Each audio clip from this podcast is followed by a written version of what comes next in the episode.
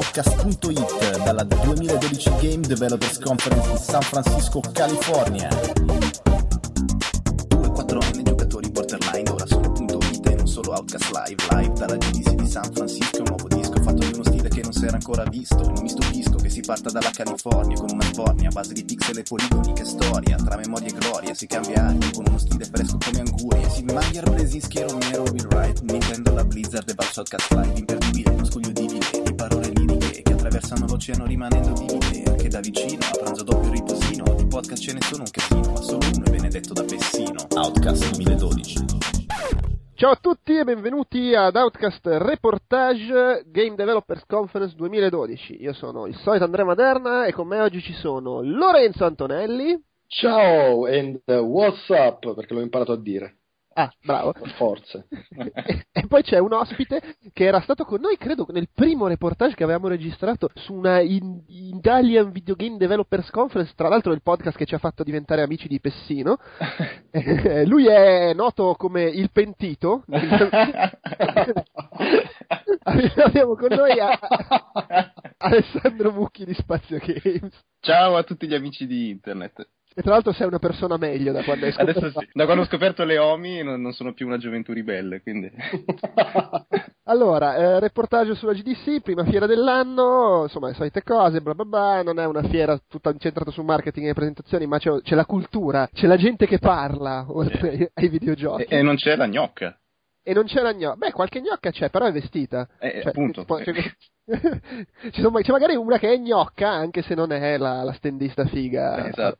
Esatto, eh beh, oh, succede. Esistono le donne anche al di fuori dei, anche, anche al di fuori dei bikini esistono le donne. E appunto è una fiera dove, oltre a qualche appuntamento, qualche presentazione, qualche annuncio e qualche gioco da vedere, ci sono tutti questi, questi sviluppatori che parlano, si parlano addosso, si bullano delle loro tecnologie, delle cose fighe che hanno fatto, oppure mandano i messaggi al popolo degli sviluppatori. Per esempio, come abbiamo fatto l'anno scorso, abbiamo diviso il, dividiamo il podcast in sezioni partendo dalle conferenze dedicate allo sviluppo di giochi usciti, direi sì, l'anno scorso. E eh, voi due, brutti, cattivi, siete andati a vedere la conferenza dedicata a Super Mario 3D Land. Eravamo Con- seduti vicino anche. Oh, ma vicino i due posti di fianco? Due posti di fianco, sì sì sì. Ed è stata la solita conferenza da giapponesi di Nintendo che non dicono niente, però è divertente? Ok. Beh no, sono, sono emersi importanti dettagli su- Sul righello di Miyamoto. immagino. sul righello, sul famigerato righello di cui adesso parleremo brevemente, dicendo è bello o è brutto.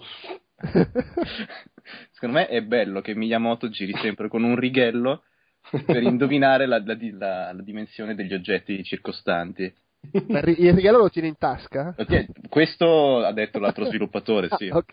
Oppure probabilmente ha uno schiavo che gli porta il righello tutte le volte, però non lo so se... Quindi alla mitologia di Miyamoto che ogni tanto entra a caso negli uffici della gente che lavora per dire questa cosa fa schifo, cambiatela, si aggiunge anche questa cosa fa schifo ed è anche troppo corta.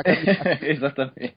Ma tra l'altro io ho anche la foto, eh, la- una slide eh, del, del righello con Miyamoto eh, e, e- e mi chiedevo, ma nella slide appare un righello di quelli da, da terza media, eh, di quelli di plastica rigidi, ma eh, se poi l'oggetto che, che vuole misurare è più dei- della media, insomma, di 15-16 centimetri o quella che dovrebbe essere la media mondiale, Ma di cosa stiamo parlando? Dei righelli. no, media dei oggetti circostanti Gli oggetti, gli oggetti circostanti in media sono di 15 centimetri. e se poi, che ne so, vuole misurare una roba di 33 centimetri, non sarebbe meglio uno di quei metri estendibili, ma anche molto più pratico da tenere in tasca? Sì, anche perché poi è morbido, non è rigido e quindi può adattarsi Eh alle sì, forme. Avremmo potuto chiederlo, ma... Ma non c'era lo spazio per le domande e risposte. Ah no, ecco, il bello è che il, il minigioco di- del righello, eh, Minigames of Life, eh, si intitolava How Far Is It? Quanto, è- quanto è lontano?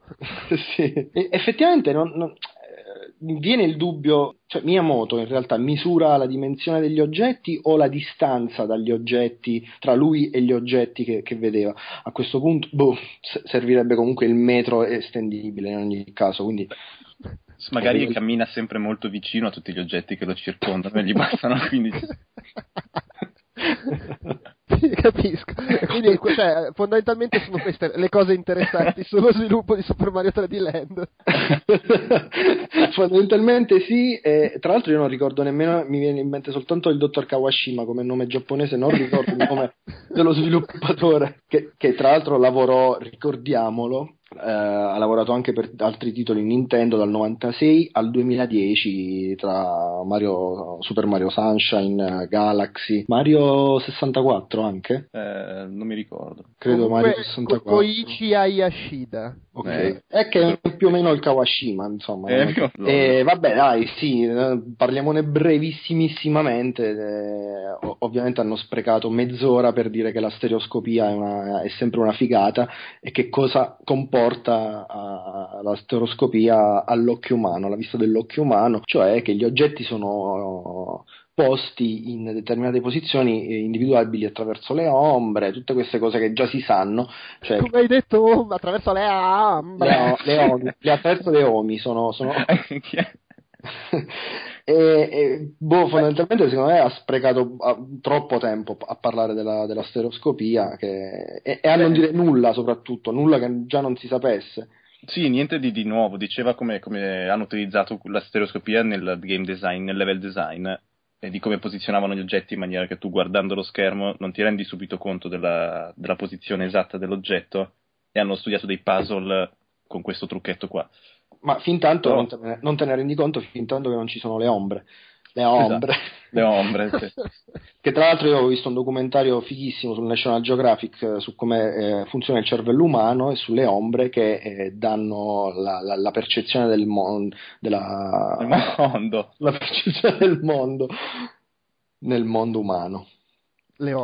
Le omi. Le ombre. Va bene. Vabbè.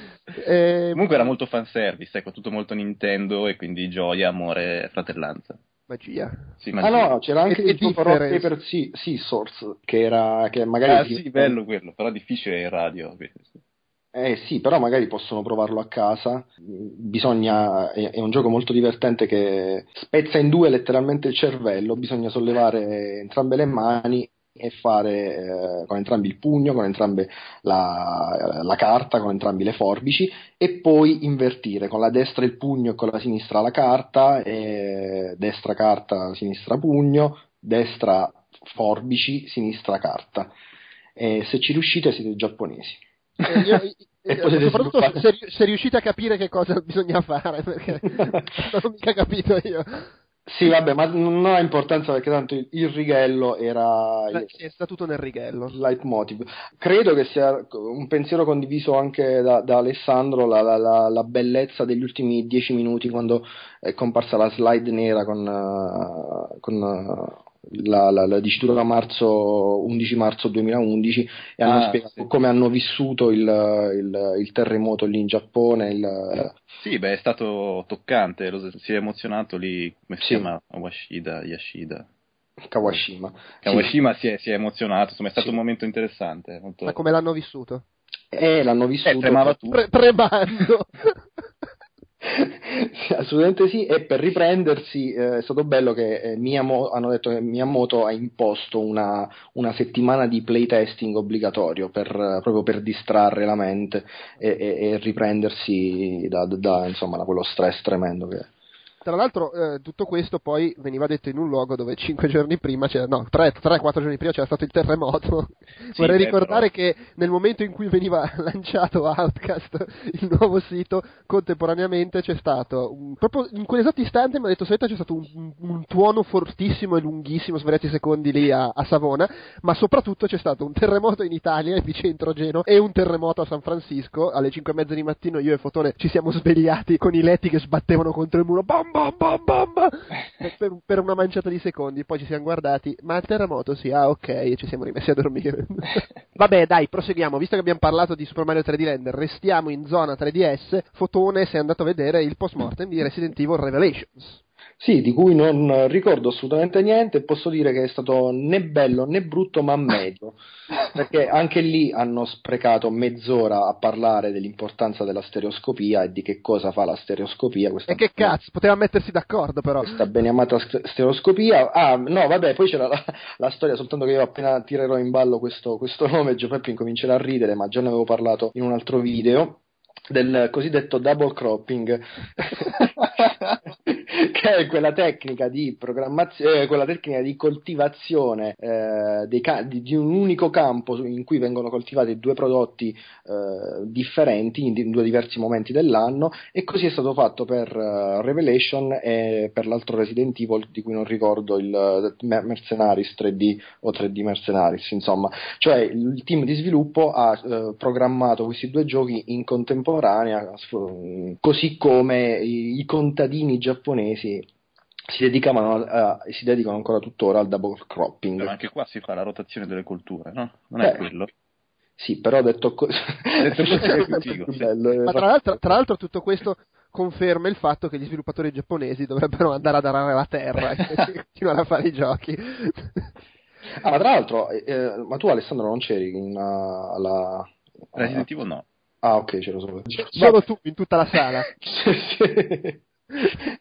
E c'era anche una, una, slide carina con questo piatto eh, da, da sport, da viaggio, eh, ricco di, di, di, robe giapponesi con sushi, eh, sashimi, kawashimi vari. Insomma, il, il, eh. il discorso è che un gioco, deve, un gioco come Resident Evil Revelation deve contenere al suo interno tantissima roba, tantissimo materiale, proprio come quel piatto di cui assolutamente non ricordo il nome, che si vende nelle stazioni giapponesi che comprano i pendolari che affrontano lunghe tratte. Ma intendi il, il bento, la scatolotta con gli Eh sì, non so come si chiama bento.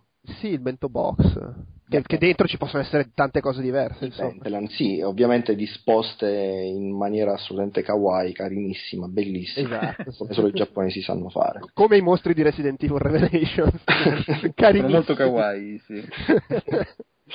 E insomma, è questa qui la conferenza. Né bella Vabbè, oh, poi non è che si può raccontare tutto, se no che cacchio scrivi nell'articolo che pubblicheremo sul sito? Ma scrivo che è stata una conferenza media. ok, va bene, dai. Allora, prendo la parola io. Per la gioia di Marco Calcaterra, casomai ci ascoltasse, abbiamo, sono andato a vedere il, il post mortem di Atom Zombie Smasher. C'era anche Fotone che però si è messo a farsi gli affari suoi. Però confermo... Dicevo, eh, dicevo anche, ma che, che gioco è? Ma che, che, che roba è? Che roba è? Ma... Però mi puoi confermare che la voce del tipo era fantastica. Questo giapponese col vocione. Vabbè, giapponese, cioè in realtà è americano, però asiatico come tratti. Con la S molto sibilante. Come calcaterra, tra l'altro. Vabbè, comunque, Atom Zombie Smasher, gioco indie. Lo sviluppatore di eh, Atom Zombie Smasher, Brandon Chung, l'uomo con la voce strana. E in sostanza lui ha raccontato che eh, è, è, è, è, l'ennesima storia di gente che se n'è uscita dal grosso sviluppatore. Lui lavorava, aveva lavorato per esempio su un gioco di, del Signore degli Anelli, aveva passato mesi a, a, sviluppare un livello in cui bisognava scortare Bilbo, così l'ha spiegato. E lo sviluppo... Bilbo Baggins? Sì. E quindi sviluppo di giochi con il crunch time, menate, sbattimenti, due palle come una casa, sbatterti, faticare, non vedere i tuoi cari e i tuoi amici per lavorare poi magari su un pezzettino di un gioco di cui non te ne frega niente e quindi dici vabbè vado a fare lo sviluppatore indie. Eh, in realtà ha cominciato a Ton Zombie Smasher come progetto per il tempo libero, poi è una cosa che è cresciuta, ha creato tutto giga prototipo che però non funzionava eh, perché era programmato col culo sostanzialmente e ha dovuto buttarlo nel cesso, per sfogarsi ha creato Flottilla, Flottiglia, che è un altro gioco che è abbastanza famoso anche se io non ho mai giocato, dopodiché è tornato a lavorare su Atom Zombie Smasher e insomma ha raccontato un po' di come inizialmente voleva creare molto, una versione molto più complicata e articolata dell'overworld, della parte insomma in cui pianifichi fra un livello e l'altro, poi ha deciso di snellire perché ha scoperto il, il sacro graal dello sviluppo, che non devi innamorarti delle idee troppo complicate e che alla fine non, non sono divertenti solo perché sono le tue idee, allora ci tieni molto e ci vuoi molto bene, un po' come le rubriche di Fotone. Ha detto proprio questo Chung. Un po' come la rubrica di Fotone. ha indicato col dito Fotone, ha detto un po' come le rubriche di quello là. Quello là si è tutto da solo la conferenza di Resident Evil. Esatto, quello che non sta ascoltando. quello che si sta ritagliando le foto porno sul Mac mentre io parlo. e, che, e che prende in giro la mia pronuncia, la mia... Esatto. E poi ha, ha, parlato di quanto è stato utile e, e, e, piacevole avere il feedback da parte dei giocatori, gente che si è messa a scrivere, a dare suggerimenti, eh, segnalare bug, eccetera. Decine di messaggi al giorno e tant'è che insomma, nel giro di tutto l'anno scorso ha fatto 36 aggiornamenti per il gioco. E il gioco, vabbè, poi insomma è andato bene, ha venduto bene. Uno sviluppatore gli ha chiesto co- cosa può servire per, per, per, riuscire ad andare su Steam, perché si sa che è sempre un po' un problema far arrivare il proprio gioco indie su Steam. E lui ha risposto che è molto utile avere delle recensioni favorevoli da parte della stampa. Quindi serviamo a qualcosa, serviamo per far arrivare gli indie su Steam. E vai. E... Per voi servite. Eh, sì, ma insomma, ormai anche noi. E, e, una cosa che ha detto anche che, secondo lui, non necessariamente il prezzo basso di un gioco favorisce le vendite, del resto lui Atom Zombie Smasher l'ha messo a 15 dollari e comunque è stato un, un discreto successo. E anche uno gli ha fatto una domanda, vabbè però scusa, quando su Steam fanno gli sconti il gioco vende di più. E la sua risposta è stata più o meno, eh vabbè, grazie al cazzo. Però il suo era un discorso generale, non è che un gioco prezzato a 15 dollari solo perché un indie non può vendere, eh, perché tutti si aspettano che gli indie su PC non costino nulla o siano addirittura gratis. No, si può avere successo, basta che dai, come dire, qualità e quantità sufficienti a giustificare il prezzo. E noi siamo tutti molto contenti di questa cosa. Molto, giusto? molto, molto. Bene, torniamo a parlare di giochi, di giochi, che interessano a qualcuno. Fotone e Alessandro, parlateci del post-mortem di Portal 2. Ah, bene. Sì, un gioco, un gioco da 4 soldi che non ha vinto neanche un premio, ricordiamolo, agli. Ma perché costava più di 15 dollari? Beh sì, eh, se alzi il prezzo a quel livello è chiaro che poi non puoi pretendere di vincere 3 o 4 premi agli awards. Eh, no, beh, è stato molto interessante, molto, molto carino. Ci hanno spiegato un po' quali sono stati i procedimenti che hanno portato appunto alla Portal 2 che conosciamo adesso, eh, sia dal punto di vista della storia che degli elementi di gameplay.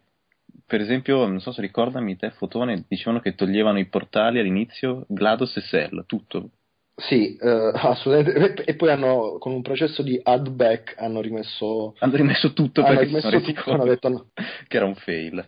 Sì, ah, tra l'altro è stata una conferenza, attenzione, è stata una conferenza piena, piena zeppa di spoiler. Infatti c'era uno spoiler alert iniziale gigantesco perché poi svelavano anche il, il finale. E, ah, beh, sì, chiaro. E tanta, tanta bella roba. noi. Vabbè, oh, eh, se non vogliono spoiler, eh, saltino questo pezzo, però parlate. Sì, no, era, era, bello per esempio quando parlavano appunto del, dei finali che si sono immaginati prima di arrivare a quello che sappiamo adesso con eh, Whitley nello spazio, eccetera, eccetera. E l'idea che mi era piaciuta molto era quella di piazzare i vari, vari finali eh, sparsi all'interno del gioco, attivabili dal giocatore, così se faceva qualcosa programmata dagli sviluppatori, e c'era uno di questi finali eh, mi sembra appena due minuti di, di, gameplay potevi finire il gioco. E un altro molto carino era. E come lo finivi? Ammazzandoti? Eh, mi ricordo, sì, mi sembra che fosse una cosa del genere. Altro che ha parlato che era molto carino, c'era una fessura a un certo punto in un corridoio da, attraverso la quale si poteva vedere la luna. E se tu sparavi un portale sulla luna, eh, potevi andare sulla luna e morire asfissiata. Eh beh, Ed è e, e quello è, sarebbe il lieto fine, giusto? Il lieto fine, beh, questo è quello che poi hanno utilizzato per fare il finale che, che conosciamo adesso. Certo, sì.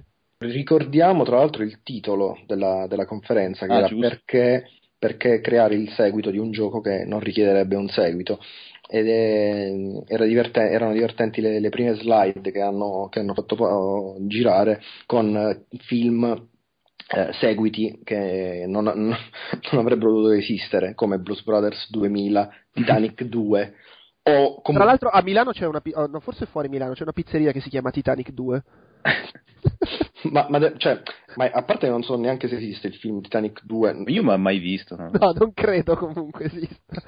No, perché c'è, c'era po'. la locandina con eh, tanto di attori, Bruce Davidson, io sto guardando le foto, l'ho scattato, eh, beh, non riesco a leggere l'altro nome, però è con un Titanic che esce dalla- da- dagli abissi, un Titanic 2. Eh, anche Ghostbusters 2, secondo loro, era un No, set. no, hai, hai ragione, chiedo scusa, è un film direttamente per l'home video, uscito nel 2010, praticamente racconta del fatto che nel centesimo anniversario del viaggio del Titanic originale, una nuova nave da crociera chiamata Titanic 2 segue lo stesso percorso e praticamente arriva uno tsunami, giusto per sicurezza, che gli lancia addosso un iceberg. e vabbè, poi non so cosa succede. Salga a bordo cazzo, gli dice. e questi, vabbè, questi erano i titoli che non, non avrebbero mai dovuto esserci, mentre ci sono anche comunque titoli che, che, che meritavano seguiti come Street Fighter 2, Civilization 2, Grand Theft Auto 3 e compagnia bella. Faceva e la cosa che mi ha fatto molto ridere è stata um, la, la, la, spiegazione dei, dei, loro biglietti da visita, delle loro business card così molto, molto semplici, senza alcun titolo. E quando gli mm, è stato chiesto uno, uno, di loro perché non avete niente, non c'è scritto writers o uh, boh, il cavolo che vi pare, sviluppatori su, sui vostri biglietti da visita, e hanno risposto che noi non abbiamo titoli in, uh, in Valve, ognuno fa il cazzo che vuole, cazzo che sa fare. Molto bello. È l'anarchia creativa. Poi vabbè, hanno parlato del doppiaggio, del, insomma, i problemi nello sviluppare il single player e un co-op che insomma fosse altrettanto accattivante se non di più. E... Di più, di più. Di più, di più, assolutamente di più. Insomma, tanta bella roba, tanta bella roba. Ah, In merito a quella roba del, dei seguiti dei film, dicevano una cosa interessante che quando fai il seguito di un film è molto facile sbaccarla tutta, mentre nel fare i seguiti ai videogiochi, se hai un impianto base di successo, è molto più facile riproporre un more of the same, perché fondamentalmente l'architettura c'è già, devi soltanto aggiungere qualche feature, aggiungere qualcosina e hai già pronto il seguito carino. Poi chiaramente magari viene valutato con mezzo punto in meno perché non c'è niente di nuovo, ma lo stesso vende un, un pacco di, di copie. Ah beh sì, sicuramente, come, come, ci insegnano Ubisoft e Activision del resto. Sì, esatto, non, volevo fare nomi, ma... no, vabbè, faccio, ma, ma nel senso... È, non, vole, non volevi fare fare... scherzo, anche qualsiasi altra... Sì, sì, no, beh, però Ubisoft fa proprio, proprio un'arte, cioè tipo, eh, il modo in cui riescono a fare ogni anno un nuovo Assassin's Creed, secondo me. Scusa Ale, ma hai detto non volevo fare Omi? no, no, le Omi mi hanno salvato la vita, voglio fare un sacco di Omi. Ah, ok, ok. Farti... Non voglio fare Gioventù Ribelle. Anche. Va bene. Fotone, mm. eh, sei andato tu anche alla conferenza del creatore di Bastion. Urca, mi prendi alla sprovvista. Ah, sì, di Come Greg prendo... Esatto, che ha parlato di, eh, di, Bastion e in generale il nome del... come si dice, il titolo della conferenza era creare l'atmosfera nei giochi. Sì, assolutamente sì. Posso leggervi gli appunti così come l'ho presi perché sono preso alla sprovvista e magari sarebbe anche divertente. Da... Vabbè, ci provo, dai. Vabbè, vai. Allora, Greg Casavin ha detto testuali parole, giocherebbe per sempre, testuali parole, tu hai parlato di sé alla terza persona. italiano poi. Italiano. Vabbè, è uno che giocherebbe per sempre a Street Fighter 2 e Fallout, il primo, per intenderci. E ha lavorato a GameSpot per molto tempo, vai a sapere perché ce l'ha, ce l'ha detto, forse per l'atmosfera che c'era a GameSpot. E comunque l'atmosfera ha spiegato che è la salsa segreta di ogni, di ogni gioco, ma vabbè, è anche piuttosto ovvia come, come roba. Dopodiché si è, si è concentrato nella, nella, spiegazione di che cos'è eh, la, mm, l'atmosfera a che cosa serve l'atmosfera e come si aggiunge atmosfera in un gioco. Uh, si aggiunge attraverso transizioni soffici, musica avvolgente, continuità, quadri di caricamento, come dire, impalpabili, sebbene il servizio di Xbox Live Arcade uh, imponga agli sviluppatori di inserire nella, nelle schermate di caricamento i, uh, degli aiuti. Degli... Ah, cioè è un'imposizione proprio eh, di... sì il, sì, fatto eh. che mentre aspetti che carichi c'è scritto se premi X sì. escono le scoregge. Sì, eh, secondo lui questo va a togliere atmosfera, ma è un'imposizione, quindi buon viso a cattivo gioco, creiamo questi, questi aiuti insomma un po', un po melliflui che devono, devono esserci, ma, ma, ma non troppo. Dopodiché io leggo perché ovviamente devo ancora sbobinare tutto quello che ho Cos'è l'atmosfera? Le proprietà dell'atmosfera, due punti coesione tonale, consistenza interna, logica interna, dettagli specifici e uno più atmosferici è Final Fantasy 6, Meto, Metroid. Vabbè, cos'è sta roba? Vabbè, comunque l'atmosfera che cos'è? È una funzione del game design, è totalmente rappresentazionale, anche se il termine non credo che esista in italiano, e non ha bisogno soprattutto uh, di affidabilità reale. Il tipo ha fatto 33 o 35, non ricordo bene il numero, esempi di giochi Uh, ricchi di atmosfera, da Cannibal, da Cannibal a Red Dead Redemption a Journey a Dear Esther, passando anche per Lovecraft, uh, Frankenstein e letteratura d'alto calibro, fino ad arrivare a Metal Gear Solid 4, Silent Hill, insomma tutta roba che di atmosfera ne ha a pacchi. E tra l'altro il gioco che ha più atmosfera secondo lui è Thief, The Dark Project. Ma vabbè, si buttalo. No. So, so, so, che sei un ignorante e non l'hai mai giocato, ammettilo. Mm, lo ammetto. anch'io, anch'io. Vabbè, ma tu sei piccolo, sei giustificato. eh, io ti chiedi, ma vediamo se non sono Vabbè, tu, tu sei... non ci è arrivato. Effettivamente sì, a Chieti Diff non è mai arrivato. Sì che ne sono usciti parecchi, vabbè. Va bene, dai, proseguiamo, proseguiamo. Passiamo ai classic post mortem. Non ce n'erano 120.000 come l'anno scorso, però comunque ne hanno organizzati 4 e io sono andato a seguirne due, poi magari gli altri li recupererò su, sul sito. Ovvero sono andato al post mortem di Fallout, del primo Fallout. Ma intanto entra... proprio sono entrato nella stanza, c'era la musichetta di Fallout, la diapositiva figa sullo schermo, c'era Tim Kane lì sul palco, ero tutto contento, mi, mi, la pelle d'oca, le vibrazioni. Scusa, scusa Joe, tra l'altro Greg Casavin di Bastion diceva che Fallout è uno giocherebbe per sempre all'infinito Fallout perché è ricco di atmosfera, quindi anche se la gente non se lo ricorda comunque ha atmosfera da vendere. Bravo. E insomma, Tim Kane ha raccontato che uh, Fallout ha iniziato a svilupparlo nel 1994, che ma ricordato è l'anno in cui ha debuttato in televisione Friends, così per contestualizzare un attimo quanti anni sono passati e tre anni di sviluppo, sviluppato da circa 30 persone con 3 milioni di, di, budget circa, di dollari ovviamente, anche se poi in realtà i 3 milioni di dollari è più o meno quello che è stato speso, non è che c'era un budget proprio fissato, anche perché in Interplay Fallout era visto come un progetto di serie B, una roba tipo sì vabbè gliela facciamo fare sta cazzata a questi, quando poi sarà un fallimento Fallout smantelliamo il team e li mettiamo a fare qualcos'altro, a lavorare su altro, era un gioco fatto tra l'altro senza usare l'Infinity Engine di BioWare, era proprio un progetto personale a cui lui teneva, e che è riuscito a portare avanti nonostante addirittura per un paio di volte abbiano rischiato di, la cancellazione per diversi motivi, eh, ma c'era proprio l'amore, il cuore, la voglia di realizzare un gioco che fosse ispirato ai giochi di ruolo, a quello che per Tim Kane e la gente che poi ha lavorato con lui erano i giochi di ruolo, l'ispirazione veniva da Wasteland, da, dagli Ultima di, di, Richard Garriott, quindi da giochi che ti danno grande libertà, un mondo in cui puoi gironzolare liberamente, fare bene o male quello che vuoi, e poi insomma altre fonti di ispirazione, Mad Max, il film ovviamente, la giacca di pelle, l'ambiente post-atomico, eccetera. Eh, la fantascienza degli anni 50, tipo uh, Forbidden Planet, eh, eh, l'idea era di avere una tecnologia che non fosse quella di Terminator, cioè le macchine ultramoderne, ma più un uh, Robin robot cioè i robot vecchi, tutto molto vecchio stile. E La città dei bambini perduti, anche il film, film, film francese di fantascienza, è, è, stata una grande ispirazione per il team artistico. Dopodiché, insomma, eh, ha raccontato appunto delle difficoltà, delle difficoltà di spiegare al, al, marketing, alle nuove persone che entravano nel team che cosa fosse questo gioco, le, le idee che c'erano dentro, difficoltà di venderlo proprio. Eh, de- delle tante idee diverse di partenza che avevano avuto all'inizio. Una, delle, delle, trame che avevano ipotizzato era viaggiare nel tempo uccidere la scimmia che, sar- che, che, si sarebbe poi evoluta negli esseri umani e quindi far fuori gli esseri umani. bellissima, bellissima.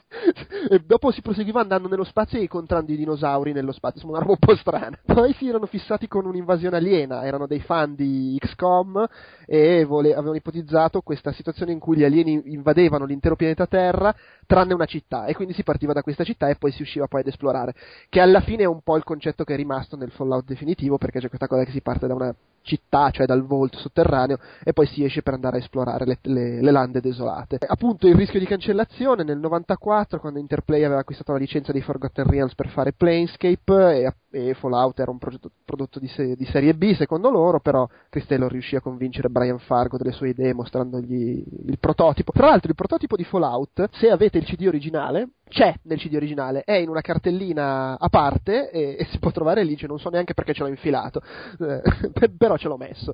Eh, ci sono tante cose messe dentro a cazzo di cane, tipo pote- i salvataggi potevano essere condivisi fra le versioni PC, Mac, senza nessun motivo, perché chi è che lo giocava su PC e su Mac all'epoca assieme condividendo il salvataggio, però vabbè. Eh, perché, ma, perché no? Magari il tuo amico voleva andare avanti in un posto, non riusciva a passare un passaggio, gli davi il tuo salvataggio. Vabbè, sì, è vero, è vero. e poi le difficoltà tecniche, il fatto che per esempio fino al 1994, quando uscì lo standard VESA, ogni singola scheda video andava programmata per i fatti suoi, perché dovevi supportarla. Poi nel 94 uscì lo standard VESA e questo risolse un sacco di problemi. La certificazione Windows, Interplay voleva avere il logo di Windows 95 sulla scatola e, attenzione, il gioco fallì la certificazione Windows 95 non perché non funzionava su Windows 95, ma perché funzionava su Windows NT. cioè tu per avere il bollino Windows 95 non dovevi funzionare su Windows NT. Eh, molto Microsoft. Eh, attenzione, l'indicazione era che doveva eh, fallire con grazia su Windows NT. LOL. LOL. E loro cosa fecero? Eh, hanno cambiato il, la, dire, l'ex di installazione per fare in modo che non funzionasse su Windows NT. In realtà il, il gioco funziona su Windows NT, basta che lo installi a mano copiando i file, però le, l'eseguibile di installazione non funzionava. Tra l'altro questo è l'unico motivo per cui ha spiegato il gioco funziona ancora oggi, visto che tutti i Windows successivi erano basati su NT e quindi sarebbe stato un po' un problema se no per chi lo voleva giocare dopo. E vabbè, insomma, ha raccontato un sacco di altre cose, il fatto che a un certo punto avevano preso la licenza di GURPS, il gioco di ruolo cartaceo, avevano sviluppato tutto il sistema di gioco basandosi su quello, e poi all'improvviso è saltata la cosa perché i titolari di GURPS ritenevano che No, era, era, stato proprio l'accordo, insomma, con, GURPS e praticamente si sono ritrovati a dover rifare il sistema di combattimento da zero con due settimane di tempo, altrimenti sarebbero stati cancellati. Quindi il sistema di combattimento di Fallout è stato programmato in due settimane. Che insomma è un'impresa non da poco, vuol dire che ci credevano proprio questi. E niente, vabbè, insomma, altre cose, poi magari farò un, un resoconto più approfondito se ne scriverò se ne scriverò sul sito, però ecco, le ultime considerazioni che ha fatto sono anche un po' sull'eredità di Fallout, sul fatto che alla fine conteneva tanti elementi che che poi si vedono nei giochi moderni, era un gioco open world parecchi anni prima che Grand Theft Auto 3 facesse diventare l'open world una cosa veramente di moda, eh, era un gioco che ti offriva la possibilità di giocare veramente come volevi, stealth piuttosto che rubando, non so, le cose ai personaggi per aprire le porte, eh, parlando, sparando, ammazzando, finali diversi in base a come ti comportavi, eh, non c'era una moralità stretta ma eh, buono barra cattivo, ma tante piccole scelte potevi fare, so, un, un sacco di cose che alla fine ancora oggi eh, sono o imitate o rimpiante, mettiamola così. ecco, esatto. L'altro post-mortem classico che mi sono andato a eh, sucare è stato quello di Alone in the Dark, del primo Alone in the Dark, che non è quello uscito su Xbox 360 e PlayStation 3, ma è un gioco di insomma, primi anni 90, eh, uscito su PC, era presente Frederick Reinau, come cavolo si chiama, con questa sua bella giacchetta tutta colorata, strana, fiorellini e i suoi capellazzi un po' tipo afro, e niente, ha, ha, raccontato, insomma, anche qua è un po' una situazione simile a quella di Fallout perché era il progetto personale di cui lui era molto convinto, che aveva iniziato a sviluppare un po' per i fatti suoi, cercando di coinvolgere chi davvero ci teneva all'interno del team e riuscendo poi a convincere Infogrames a, a, a finanziarglielo e, e, a pubblicarlo e ha mostrato un po' tutte le, le, le difficoltà nel creare un, un, motore di gioco interamente 3D all'epoca. Ha buttato lì una mezza rosicata su Resident Evil anche. Cioè, ha, fatto vedere, ha fatto vedere, vedete, questa è una scena in cui all'improvviso entrano degli uccelli sfondando una finestra. non so se vi ricorda qualcosa. che vabbè. Anche perché tra l'altro eh, Shinji Mikami se non sbaglio ha sempre detto no no io mica mi sono ispirato da Alone in the Dark. Però vabbè, eh, appunto questo gioco in 3D con le inquadrature da sotto il posacenere, l'atmosfera super cupa ottenuta facendo eh, nonostante alla fine pochi poligoni, cioè 140 poligoni per, per, personaggio, ha detto a un certo punto, mi sono reso conto a un certo punto che forse erano un po' troppi e il sistema non ce la faceva. Bene però. dei, dei, triangoli che camminano in giro. E ha mostrato insomma i prototipi, la, la, la, la prima versione della corsa del personaggio. Come, come, fa a correre un personaggio dentro una casa? Perché ovviamente non c'hai la corsa che avresti fuori in campo libero. Allora hanno ripreso uno, che, un, un membro del team sviluppo che si è messo a correre in mezzo ai mobili con questa animazione un po' tutta, un po' tutta come Fotone prima diceva le ambre 3, che è molto simile tra l'altro a quella definitiva che c'è nel gioco. No, no, ma io dicevo proprio le ambre, come ah, le, ambre. Le pie- sì, sì, le pietre, le pietre. Poi vediamo che altro ha raccontato. Ha raccontato che lui si è ispirato moltissimo soprattutto al cinema, al cinema horror, ai, al film di Giorgio Romero, di Dario Argento quando ancora era capace di intendere di volere, molto più che a Call of Tulu che invece viene sempre indicato come l'ispirazione per All in the Dark. Anche perché eh, c'è stato un momento in cui avevo, stavano trattando con la Cosium per i diritti del gioco di ruolo Call of Tulu E tra l'altro Rainer dice che non gliene fregava niente di avere quei diritti perché odiava quel gioco di ruolo. E eh, inizialmente sembrava che si dovesse fare, ma poi in realtà la licenza è stata rifiutata proprio da, dagli sviluppatori del gioco di ruolo perché Alone in the Dark non era un gioco di ruolo e quindi non, non volevano collegare la licenza. E, e lui ha detto ottimo perché non la volevo. Però poi in realtà era rimasta questa cosa. Mi ricordo che all'epoca un sacco di gente dava per scontato che fosse un gioco basato su, su Call of Cthulhu. E vabbè sicuramente insomma, come atmosfera alcuni elementi un po', un po lo ricordano e ha, ha, tirato fuori i soliti aneddoti da scelte di design molto ganze che però alla fine erano figlie dei, dei limiti tecnici, tipo non so, i, i pochi elementi su schermo, un mostro ogni tanto, eccetera. Il fatto che l'intero design del gioco era basato sull'idea che ogni singolo incontro con un mostro fosse possibile risolverlo come se fosse un enigma, leggendo i libri, gli indizi in giro potevi scoprire come far fuori i mostri utilizzando oggetti, trappole, eccetera, e non combattendoli, il che giustificava il fatto che c'erano poche munizioni e se andavi avanti solo sparando era praticamente impossibile finirlo. E niente, vabbè, è stato, è stato, interessante e poi è stato molto bello. La, la, alla fine ha fatto vedere la sequenza finale del gioco. Devo dire, mi sono un po' venuti i brividi a rivederla lì sul, sul, grande schermo. E ha detto che gli ha dato un po' fastidio vedere i due seguiti su cui lui non ha lavorato perché è andato a fare i Little Big Planet. No, scusa, Little, Little Big Planet, eh, Little Big Adventure. Eh, perché i due seguiti hanno un po' travisato quello che era lo spirito, appunto, da avventura, cioè diventando quasi solo giochi d'azione. E che piuttosto sente più vicini al suo al, al, suo Alone in the Dark i vari Resident Evil, Silent Hill e Alan Wake, anche se Alan Wake boh, a me sembra uno sparatutto praticamente, però vabbè, avrà parlato dell'atmosfera. E niente, proprio così, l'ultima curiosità, uno gli ha chiesto, ma come mai hai messo la possibilità di utilizzare anche una donna nel gioco? Pensavi davvero che solo per questo le donne l'avrebbero giocato? E, e, e, la sua risposta è stata, sì, ero scemo, pensavo veramente che, che le donne ci avrebbero giocato solo per, perché potevi usare una donna. Tra l'altro pensavo di poter usare le stesse animazioni, poi mi sono reso conto che facevano cagare le animazioni dell'uomo messe sulla donna e le ho dovute cambiare. Va bene, abbiamo visto anche un bordello di altra roba, non credo parleremo di tutto, eh, però tipo ad esempio Alessandro tu sei andato a vedere la conferenza sulla realizzazione della grafica di Diablo 3. Sì, sì, sì, sì. Beh, e? poi Beh, allora, prima di tutto va detto che la Blizzard, se sei un, uno che ama Blizzard, qualsiasi cosa dicono un po' ti, ti solletica. Io sono abbastanza amante di Blizzard, quindi ero molto solleticato alla conferenza. Eh, diciamo che hanno spiegato come, qual è stato il procedimento concettuale e artistico che li ha portati ad avere poi lo stile grafico che vediamo adesso nella, nella beta che è uscita da poco. Allora, beh, prima di tutto hanno spiegato un po' quali sono le, le, linee guida che utilizzano quando decidono come fare un gioco e c'è vabbè, chiaramente la fedeltà ai giochi precedenti, c'è la leggibilità soprattutto, deve essere molto leggibile al colpo d'occhio e poi deve essere un, uno stile grafico che sia ehm, diciamo che aiuti il gameplay, che non, che non sia ad ostacolo alla giocabilità del titolo. Adesso cercherò di, di, di farla breve, ma ehm, sì, perché hanno detto un sacco di cose. Beh, diciamo, una delle cose più interessanti è perché abbiamo questo stile che non è proprio realistico, è tutto molto, non direi fumettoso, però diciamo che è irrealistico. Ma prima di tutto perché hanno provato all'inizio a fare una... Le prime build avevano delle texture molto più fotorealiste eh, soltanto che si sono resi conto che i personaggi si mescolavano un po' allo sfondo, non era molto leggibile. Eh, non, al colpo d'occhio non individuavi subito il tuo personaggio, i mostri, il, il sentiero. E ah, quindi, quindi, anche una scelta anche pratica. Soprattutto pratica. Non, eh, all'inizio ci hanno provato, poi però si sono resi conto che, che, in realtà è meglio fare uno stile così che non è proprio finto, ma non è neanche vero, è diciamo un finto plausibile. Hanno detto, ah. sono, tutti, eh, sono tutte ambientazioni che sono palesemente di fantasia, ma che potrebbero esistere da qualche parte nel mondo, almeno così la pensano loro.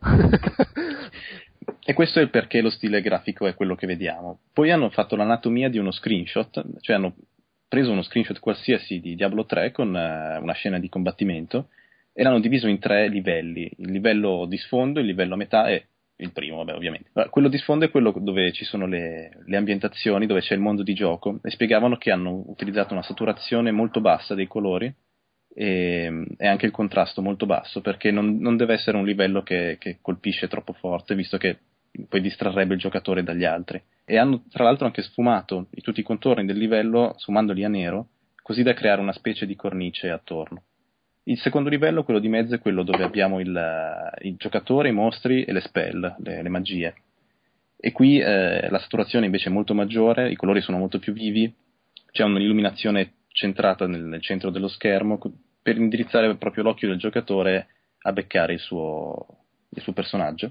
Le spell invece sono le, gli oggetti più, più, saturati di tutto il gioco perché devono dare un, un'immagine di, di potenza, di, di, libidine al giocatore quando fa qualcosa, proprio libidine, e quindi sono super luminose, sono gigantesche. Come se i giocatori non avessero altri modi per sfogare la propria libidine. Beh, a- alcuni no. Quindi... Ah, YouPorn e via andare. Ah, vabbè, ma è più libidinoso Diablo 3. Ah, ok. e, vabbè, l'ultimo livello è quello dove c'è l'interfaccia del giocatore, la barra con uh, le magie, le spell, eh, i due globi. Ha detto che è stato anche quello di inserire i globi di mana e di vita, è stata una scelta molto precisa, non potevano fare altrimenti, altrimenti visto che ormai è, è un po' una, fa parte del, dell'iconografia della serie. E il livello appunto dove c'è l'interfaccia, dove c'è la barra delle magie, è chiaramente una cosa astratta perché non, non è nel mondo di gioco, ma deve essere comunque armonica, in armonia con il resto della, dello stile grafico e quindi con i draghetti, le, le robe un po' gotiche così. Ehm, beh, potrei andare avanti a, a un sacco di tempo in realtà, però non so. Diciamo, questo discorso qua fondamentalmente leggibilità, eh, stile grafico di fantasia, ma comunque ipoteticamente realizzabile sono le linee che li hanno guidati nella, nella produzione. Ok, um, posso io... prima di continuare aggiungere una postilla e tornare indietro alla, alla roba di Super Mario 3D Land e aggiungere al volo una, una, nota curiosa, cioè che il dottor Kawashima Yashida Washima, quello lì insomma, ha, eh, e Alessandro confermerà, aveva doppiato anche la voce del boss Talpa. Ah, in, bellissimo, è vero in, uh, in Galaxy. In Galaxy, sì. O Galaxy. Ah, poi la, no, la, la voce. Ed, ed, è stato anche il direttore di Galaxy 2 e, e, anche, e, ha curato anche il level design di Galaxy 2, quindi insomma parliamo di, come si dice, mica cazzi.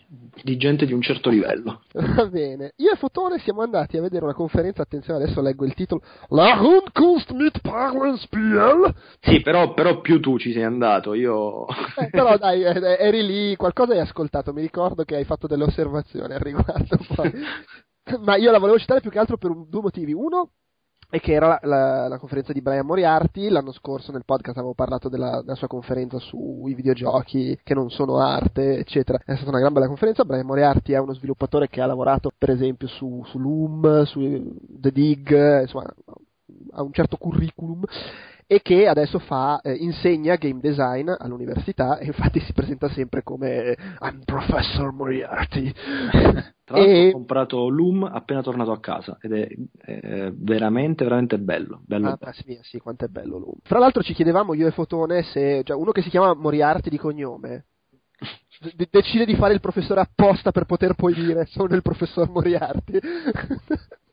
che, che vabbè, io lo farei al posto suo, però vabbè.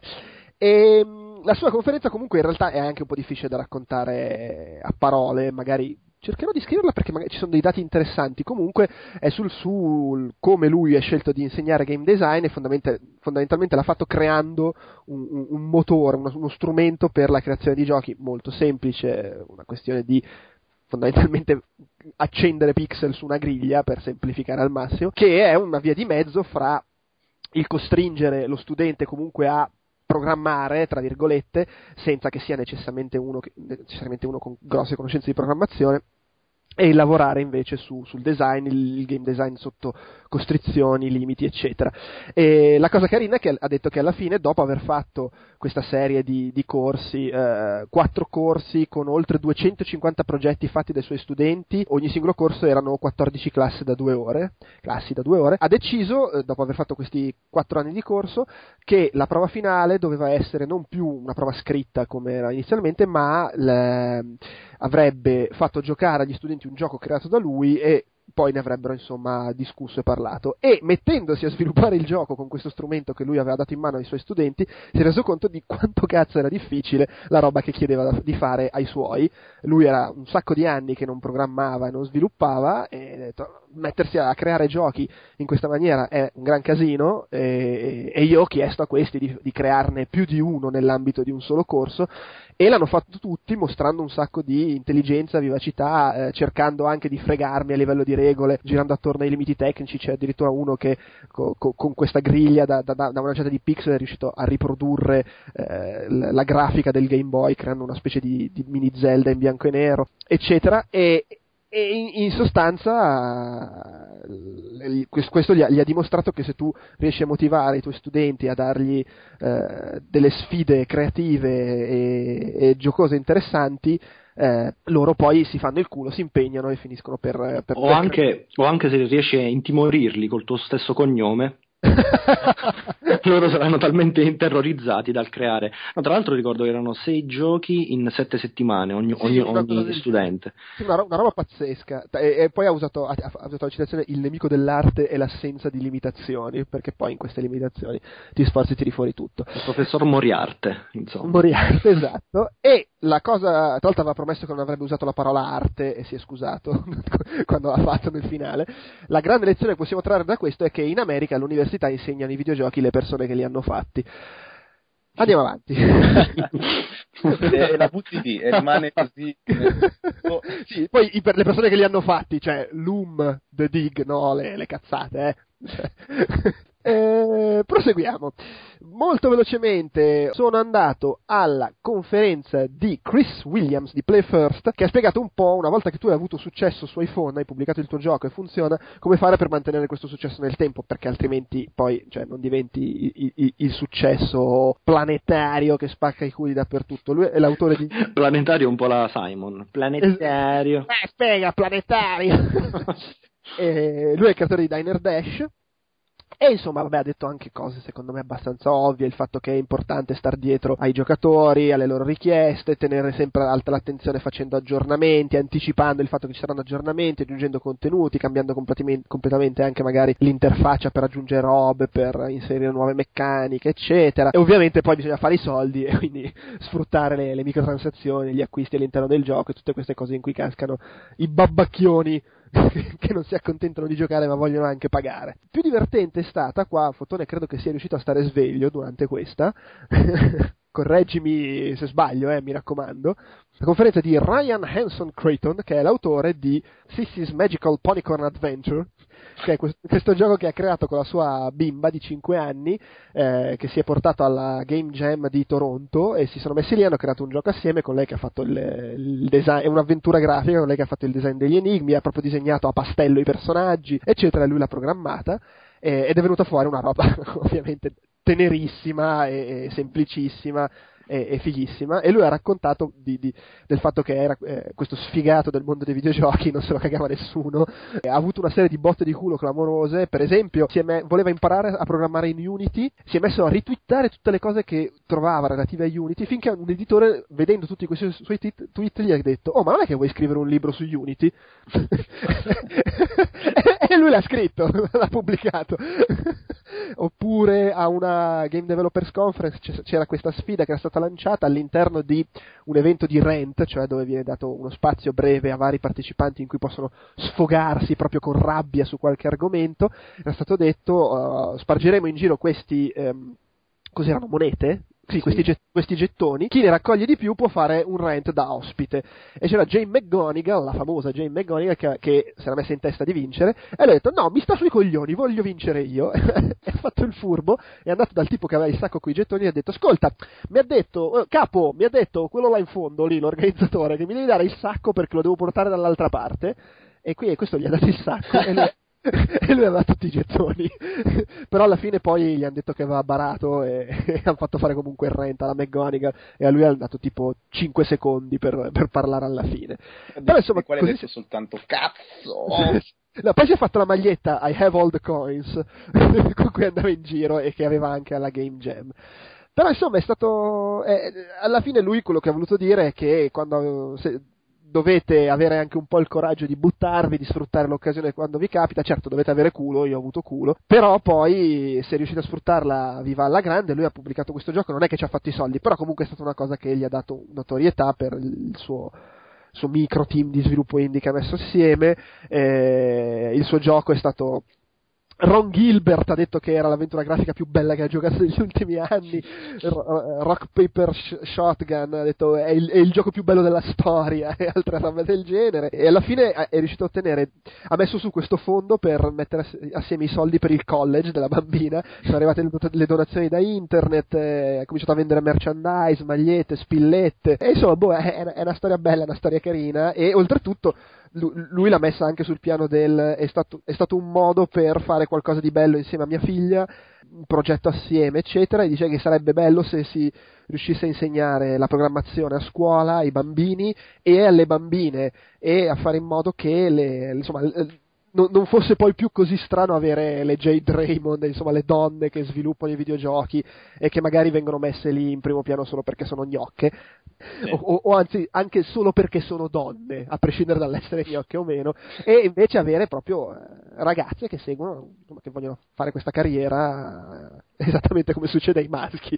questa roba così strana, un po' E comunque altro che Jade Raymond, ma sua figlia è la più giovane programmatrice di videogiochi al mondo. no, game design. Game design, beh, beh, effettivamente non l'ha programmato. Ha fatto il game design, ha fatto la grafica. sì, no, sai, avevo 5 anni, ho curato la grafica di Pony. Vabbè, lei può, potrà dire quando sarà. Ecco una cosa che ha detto lui: quando fra, non lo so, 20 anni parlerà la GDC, potrà dire il primo videogioco che ho fatto l'ho sviluppato a 5 anni assieme a mio papà insomma è una bella cosa. E io e Joe Pep abbiamo anche le spillette di Ponycorns. Esatto, ho detto prendetene una, non le prendeva nessuno, ogni volta che passavamo di lì ne prendevamo un'altra. sì, nel frattempo c'erano altre conferenze, eh, ma restavano spillette sul tavolo. Su... Poi, prima di cedere nuovamente la parola a voi, volevo dire due cose su una conferenza che si intitolava The Pursuit of Indie Happiness, Making Great Games Without Going Crazy, che è la, c'è sempre ogni anno la conferenza di qualcuno, qualche sviluppatore indie che dice spiega agli altri come non impazzire when, it, come non deprimersi, non rincoglionirsi, eccetera. E questo ha detto una serie di cose che, vabbè, è figo sviluppare giochi da soli, c'hai autonomia, certo poi non, non, hai, non hai, i soldi e devi pensare al, al, fatto che c'hai una famiglia, il mutuo da pagare, roba del genere, devi stare attento. Non, alla fine consigli, consigli, e indicazioni che più che per gli sviluppatori di videogiochi, tipo per le persone normali, che devi stare attento allo stress, eh, a, a, a non farti trascinare troppo dal lavoro, anche se è un lavoro che ti piace, se hai grossi problemi prova ad andare anche dall'analista, a me ha aiutato molto, dice anche. Se bevi meno caffè dormi meglio, poi vediamo cosa ha detto. Ha fatto una serie di esempi, i romani avevano 175 giorni di ferie l'anno, certo avevano anche gli schiavi ad aiutarli. I norvegesi e gli olandesi fanno 27 ore di lavoro a settimana, in America se ne fanno 35. L'ideale sarebbe fare 21 ore di lavoro a settimana, ci sarebbe più gente che lavora, tutti avrebbero più tempo libero, certo faresti meno soldi, però ridurresti i consumi, eccetera. Eh, bisogna limitare le ore, il team flashback si ferma a 4 ore al giorno, Mojang lavorano solo 8 ore al giorno, il fatto che si dica lavorano solo 8, al, 8 ore al giorno forse fa capire quanto lavori in media uno sviluppatore di videogiochi al giorno, farsi dare una mano dagli altri, insomma, tutte queste cose qua. Non vi ammazzate per fare un gioco indie, soprattutto considerando che poi è molto probabile che non ve lo comprerà nessuno.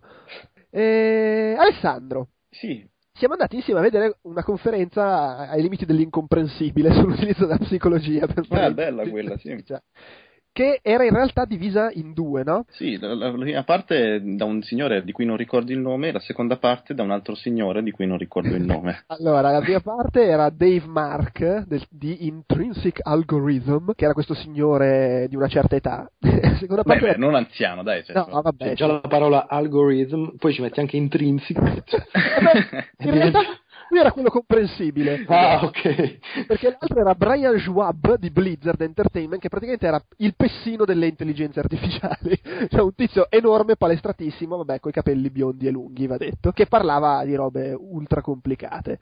Sì. Però la prima metà è stata... È stata... Ah, c'ero anch'io allora. allora, un attimo che apro il file degli appunti che si chiama Appunti Psicologia.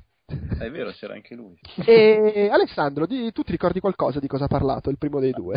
Il primo spiegava come, come portare il giocatore a interagire in maniera credibile con, con gli NPC spiegava quindi i movimenti che devono fare gli NPC, i movimenti degli occhi soprattutto, spiegava che, adesso non ricordo i dati esatti, ma che l'essere umano riesce a leggere il movimento degli occhi da, anche da, da, una distanza notevole. Anche il fatto che la, anche le cose che noti con la coda dell'occhio e a cui consciamente non fai caso, in realtà nel, nell'inconscio ti, ti, ti esatto, le hai messe immagazzinate. Sì, e quello è stato molto carino, spiegava che quando parli con un NPC, l'NPC non ti deve fissare in maniera morta, ma deve roteare un po' lo sguardo, guardare attorno a te, puntare diversi punti dello schermo e anche Molleggia- i movimenti molleggiare tra l'altro come fanno tutti. Sul posto lì. In generale delle piccole cose che magari Sì. sono, sono dispendiose a livello di, di sforzo e di sviluppo e, e- e che uno pensa non è il caso di farle considerando anche che il personaggio medio di un videogioco rimane sullo schermo 7 secondi ma sono cose che cambiano tantissimo l'esperienza tipo ad esempio parlava del fatto che se un gruppo di persone ti si avvicina per parlare, se camminano tutti dritti, vabbè, però se invece cominciano a guardarsi l'uno con l'altro, uno ti guarda, gli altri guardano quello lì, dà tutta una serie di messaggi diversi e magari Sì. da un semplice sguardo puoi capire chi è il capo del gruppo, oppure se sono aggressivi, se non sono aggressivi, eccetera. Sì, sì, sono tutte belle cose che magari eh, non- a, volte gli sviluppatori non ci pensano neanche, dicono non ci pensano, invece ti Eh, immergono. sì, fa- fa- fanno, fanno sicuramente la differenza nel, nel rendere più umani e più credibili i personaggi. E la cosa, alla fine, la cosa interessante è che non si tratta tanto di rendere più veri i personaggi, ma di sfruttare una serie di, di- di input visivi che nella tua testa rendono più veri i personaggi, perché poi alla fine quello che conta è il, è il- è il contesto, n- non è realmente il personaggio in sé, ma quello che tu ci proietti sopra. E, e- e non mi ricordo se lui o il secondo ha fatto l'esempio di un, eh, un test di cui adesso mi sfugge purtroppo il nome e non riesco a recuperarlo negli appunti comunque fatto da un regista russo un test sul montaggio che mostra come lo stesso attore che fa esattamente la stessa faccia se fai del montaggio e gli metti davanti cose diverse tipo non so del cibo eh, un bambino morto una donna sexy eccetera nell'espressione che è sempre la stessa leggi cose diverse che possono essere arrapamento fame dispiacere e alla fine il punto è quello, a seconda del contesto che crei, poi noi Scusa, Gio, le hai detto in, or- le hai detto in ordine un po', un po' mescolate le robe. Un bambino morto, del, ci- cioè, del- del cibo, un bambino morto, una donna arrapata e poi dovresti mettere un attimo in ordine. il cibo però è fame, il bambino morto è dispiacere e la Il donna cibo ti dà arrapamento. No, Sì. il, bambino, il bambino morto. Vabbè, proseguiamo. Eh, sì. E niente, vabbè, donna ti dà dispiacere, la donna è chiaro. Bambino morto. Della- da- basta! Anzi, visto che hai preso la parola e visto che del- della parte della conferenza del palestrato non saprei francamente cosa dire, anzi, mi esplode il cervello a pensarci. Fotone, parlaci di cosa ha detto Ian Livingston. Ah, Ian Livingston, che per chi non lo sapesse, facciamo un megasunto, del resto l'ha fatto anche lui. Ah, eh, sì? Classe, classe, ah sì, ha sprecato 6 slide per dire sono Ian Livingston. cioè, Stavo per, per dire quello, cioè, io, slide sono, sono il più potente, eh, l'eminenza inglese dei videogiochi. eh, e eh, sono stato amico coinquilino di Steve ha Jackson. detto questo veramente. Assolutamente sì, amico coinquilino di Steve Jackson, ha fatto vedere foto di, di- insomma, di quando vive- viveva in eh, quella casa in affitto con Steve Jackson e un altro di cui non ricordo il nome eh, e fondarono Games Workshop creando Dun- Dungeons and Dragons eh, e tanta altra bella roba, oggi presidente a vita di Eidos. Ah, è stato anche insignito del eh, Development Legend, del titolo di devel- Development Legend, non lo so dire. Ma, le- de- ma de- development legend del suo palazzo. Eh, sì, no, eh, è stato l'anno scorso a Brighton, mi Ah, sembra ok. di ricordare. Eh vabbè, questi inglesi che si danno i premi fra di loro e le pacche sulle spalle. Eh, vabbè, del resto è... è, eh, comunque padre, anche padre putativo di eh, Lara Croft, così, tanto per, per dirlo. In realtà è stata una, la sua, non, non ha parlato di game design, non ha, un po' parla- incestuoso. eh, non ha parlato di, di- di- di robe più, insomma, tecniche, ma è stata una conferenza piuttosto, piuttosto mh, caritatevole, nel senso che, nel senso che ha, mh, ha sollevato il, il pro- un problema fondamentale nella- in Inghilterra, cioè eh, l'introduzione della scienza dei computer all'interno dei corsi di studio nelle scuole secondarie britanniche, eh, spiegando che eh, secondo lui lo studio del computer deve essere, dovrebbe essere il nuovo latino. Eh, come del resto è come quindi, quindi, è anche una cosa facile se sei bravo in matematica che mi dicevano sempre sta cosa che latino e matematica vanno di pari passo bah, bah, assolutamente no comunque non, non mi sembra però e eh, da, questo, da questa roba qui, insomma, ha tirato fuori un sacco, un sacco di link di eh, Nesta, Playmob e Gamesaid, eh, tanto per eh, fare alcuni nomi, che sono delle organizzazioni eh, di charity, eh, quindi di beneficenza. Nesta, ad esempio, è. Mm, Nesta? Sì, Nesta, che poi eh, Nesta ha il calciatore? No, è, è, una sigla che poi comunque promuove il progetto Next Gen. Ovviamente c'è tutto il, c'è tutto il sito su, su Next Gen e mh, mm, il programma eh, per introdurre insomma il computer nelle scuole. Poi c'è Playmob, che ad esempio si, si impegna a migliorare eh, il mondo attraverso il gioco unito alla beneficenza. Uh, Gamesaid, uh, cioè videogiochi e uh, di nuovo beneficenza, oblazioni o quello che volete.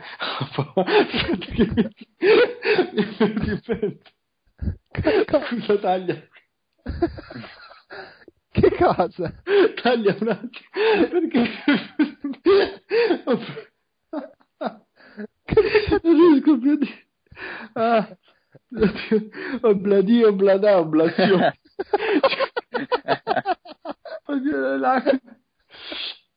ah.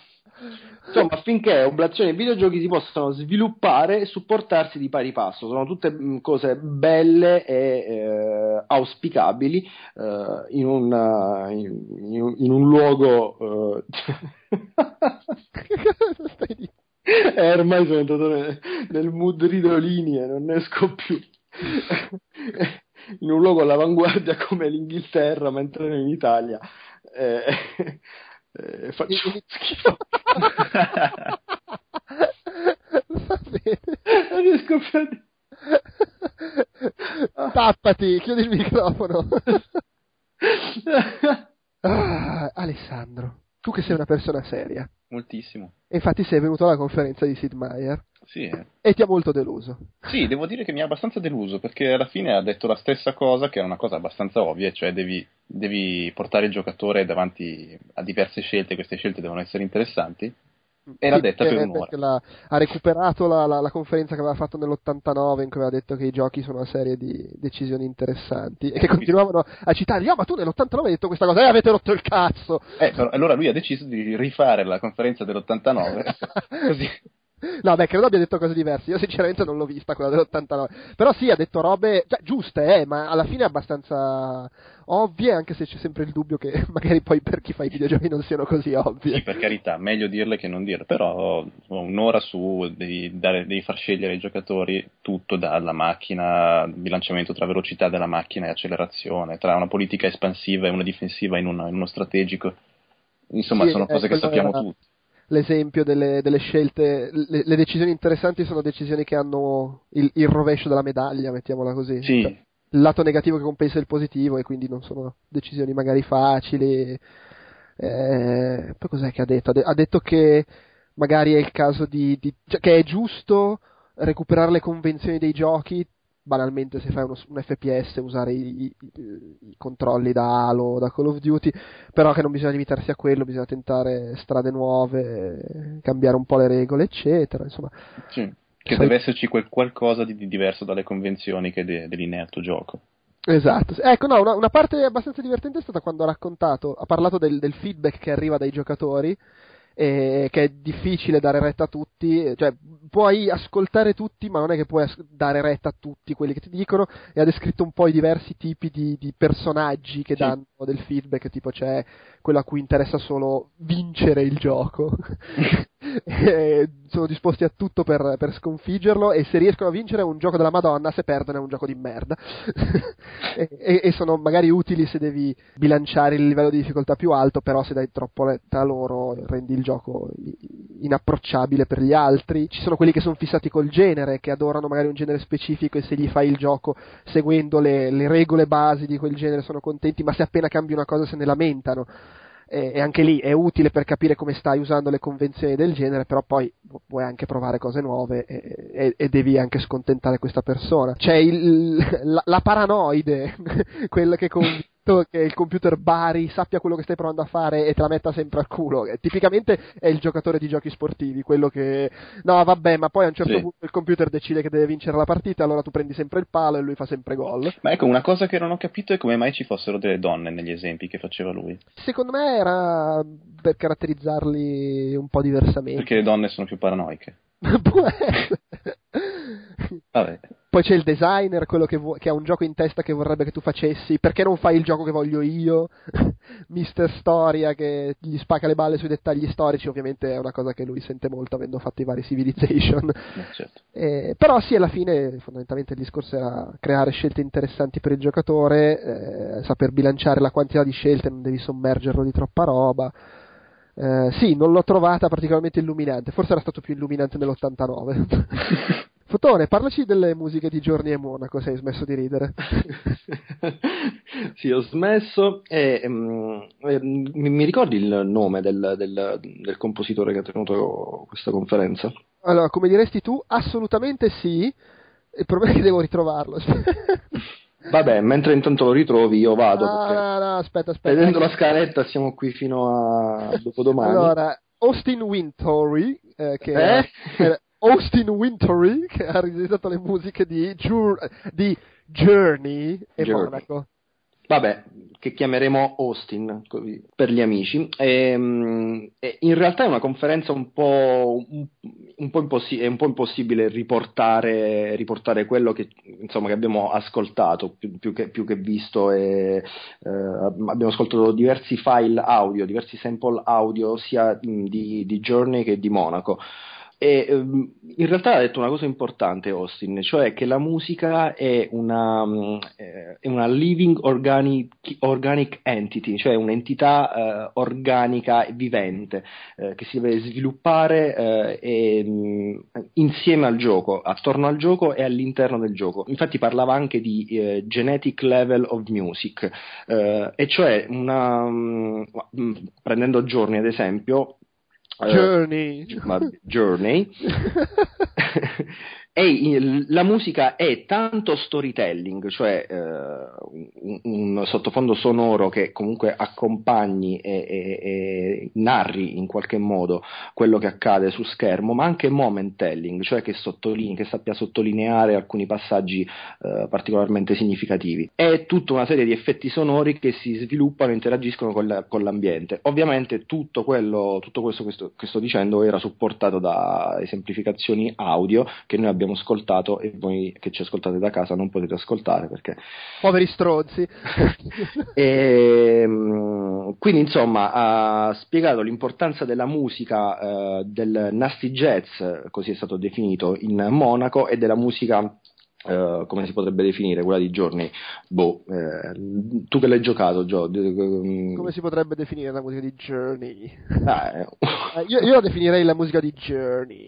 Ok, è la musica di Journey non, assolutamente non lineare, eh, è importante che eh, in generale eh, comunque la musica non ti faccia provare sensazioni eh, adattive o preconfezionate, eh, sensazioni che altrimenti non proveresti mai, cioè eh, non ci devono essere loop, non deve, non deve essere preconfezionata, quindi tu arrivi in quel mm, punto e parte la, sai che parte la musichetta, la musichina e riduce il, l'esperienza a un semplice giochino, no, deve essere un living, living organic entity, living, living, organic entity.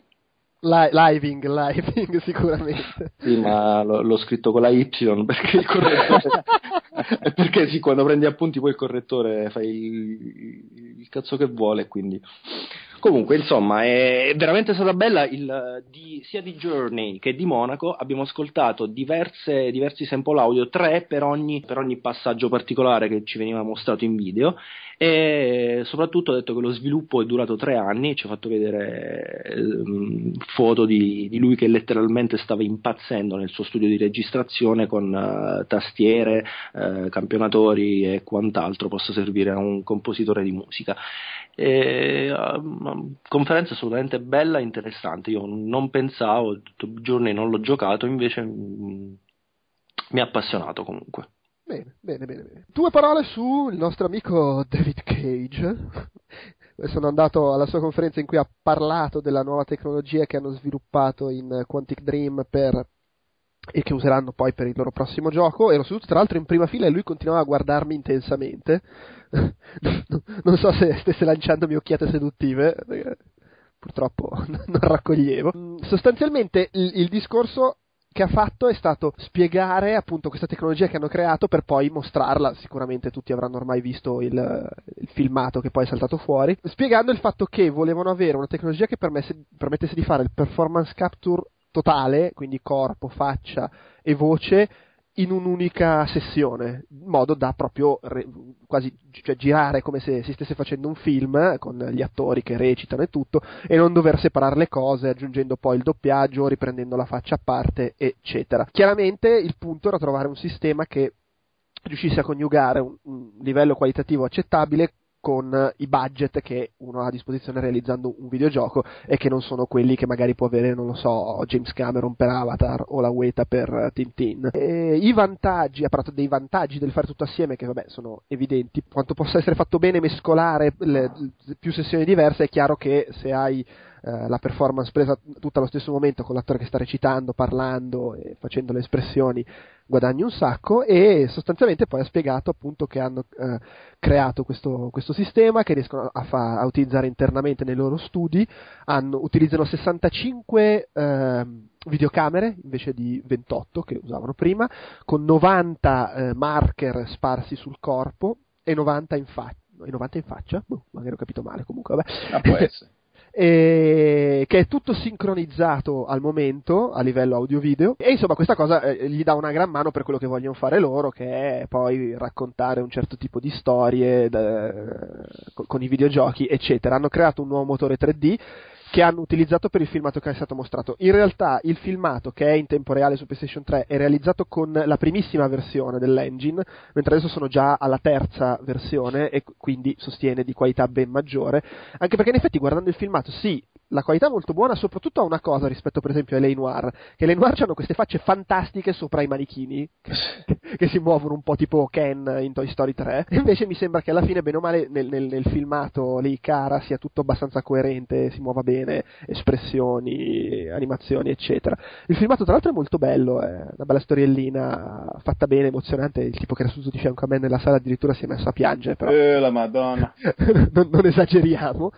E la tecnologia è stata studiata per essere anche versatile, gli permette di aggiungere effetti speciali, barba, peli, capelli in tempo reale, gli permette di eh, utilizzare le animazioni di un attore con la faccia di un altro, che è una cosa che hanno utilizzato per la parte del filmato in cui parla in altre lingue, in tedesco, giapponese, eccetera, perché quelle parti sono in realtà recitate da un'altra attrice e, e hanno usato appunto questo sistema per mescolare le due cose assieme. E boh, il risultato secondo me è buono. L'attrice che c'è nel, nel cortometraggio è, è, una delle attrici del prossimo Twilight. Così. La cosa particolare è che nel momento in cui tu realizzi in, in questo modo, per diversi motivi, diventa quasi come girare un film, tant'è che hanno fatto le prove. Eh, proprio le, le, classiche prove da, da, da, cinema o da teatro, due giorni a discutere la sceneggiatura, a provare i personaggi, la recitazione, eccetera. E, però boh, sembra interessante, ci ha tenuto a precisare che esattamente come era successo col prototipo che avevano fatto prima di Heavy Rain, quello che si vede nel filmato non sarà il gioco, poi cosa sarà il gioco è tutto da vedere, insomma. E, e, già che si parla di David Cage, tu, Alessandro, mi dicevi che sei andato a una conferenza sull'amore nei videogiochi. L'amore nei videogiochi, sì.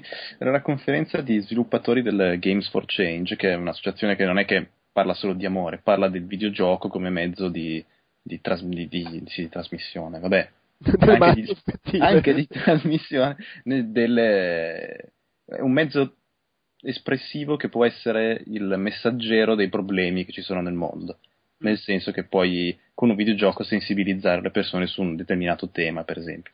Però questa era proprio concentrata su, sull'amore nei videogiochi e si chiedevano, ma se una civiltà aliena avesse come metro di paragone della specie umana soltanto la produzione di videogiochi, ci vedrebbe come un, un gruppo di psicopatici assassini che vogliono solo uccidersi e, e, quindi si chiedevano come mai nei giochi manca o, o comunque è poco presente l'amore come, come, tema fondamentale e non solo l'amore inteso quello di coppia ma anche l'amore, l'amicizia, insomma sentimenti positivi molto forti.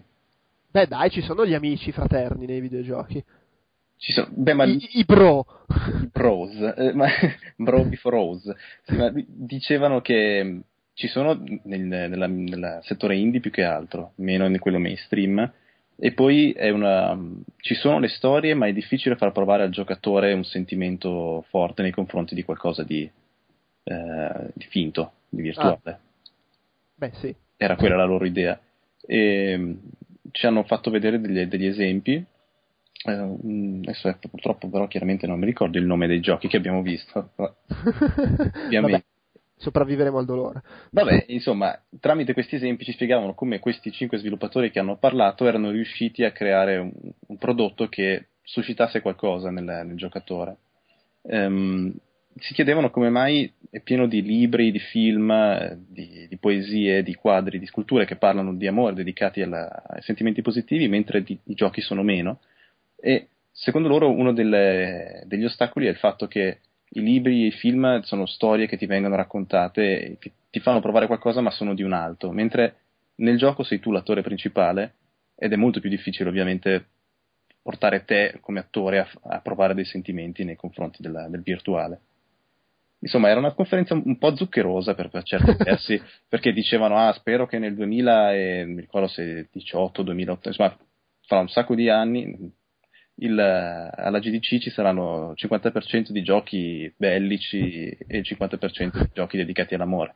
Alla, alla, GDC ci saranno le, le, quelli che si lamentano perché ma perché non facciamo giochi sulla guerra, tutti questi giochi esatto. sull'amore? Eh, allora, mi, sembra, mi, sembrava un po' eccessivo, poi cioè, hanno, c'era una tizia, la, la, diciamo la quella che, che, coordinava gli interventi, che era un continuo, ah, l'amore mi ha portato qui, sento che siamo tutti innamorati, ecco, era un po' pesante. Era un po'... La conferenza dei figli dei fiori. Era, era un po' così, un po' hippie, però, però è vero che in effetti è un, un, ambiente un po' poco esplorato e farebbe piacere vederlo esplorato di più. Fotone. Sì? La Game Design Challenge che io mi sono perso quest'anno, com'è stata? Ma in realtà forse è stata meglio quella dell'anno scorso che non ho seguito e che è stata vinta da Jason Roar e dovrebbe e, essere... e quindi è stata meglio per questo già in partenza. Sì, e, e, tra l'altro quest'anno è stata persa da Jason Roar che comunque avrebbe dovuto vincerla con il suo giochino basato sulle, sulle monete e sullo stracciare le banconote da 100 dollari. Eh, vabbè, il tema era come, um, come migliorare l'umanità eh, con un gioco da 60 secondi. Eh, Roar ha creato questo giochino uh, di carte, però uh, al posto delle carte um, si utilizzavano delle banconote. Ha giocato con il suo amico Lance, uh, Lance è il cognome, il nome lo ignoro che tra l'altro era presente eh, ai Rent insieme al figlio, questo, questo signor Lance, che probabilmente anche importante, ma io adesso veramente non ricordo chi sia insomma, questo giochino di carte eh, in cui si, eh, era possibile, c'era il, il, trick di spezzare, strappare la banconota in due e quindi eh, guadagnare le carte altrui. Questo che, che cosa comporta? Comporta un, un, gioco del genere, riduce l'inflazione perché si distruggono banconote e come tutti sappiamo l'inflazione è la bestia nera dell'umanità e affligge, affligge l'umanità da, da quando la, la, banconota e la moneta esiste. Poi c'era il, un altro tipo che magari tu hai i nomi sotto mano, io no.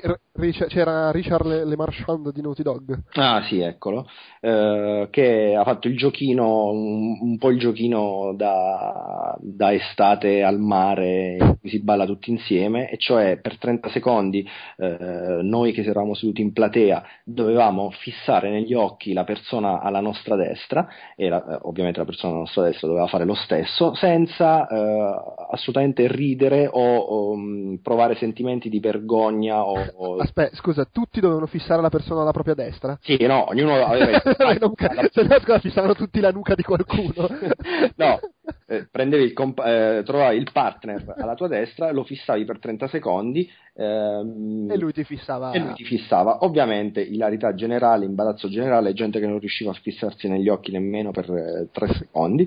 Chi avevi alla tua destra? Eh, avevo un signore che eh, era il CEO di una compagnia che eh, potrei risalirci, non in questo momento, potrei risalire alla sua identità perché ogni tanto apriva il suo sito e sul suo sito c'era, c'era, la, foto, c'era insomma, la, la sua foto.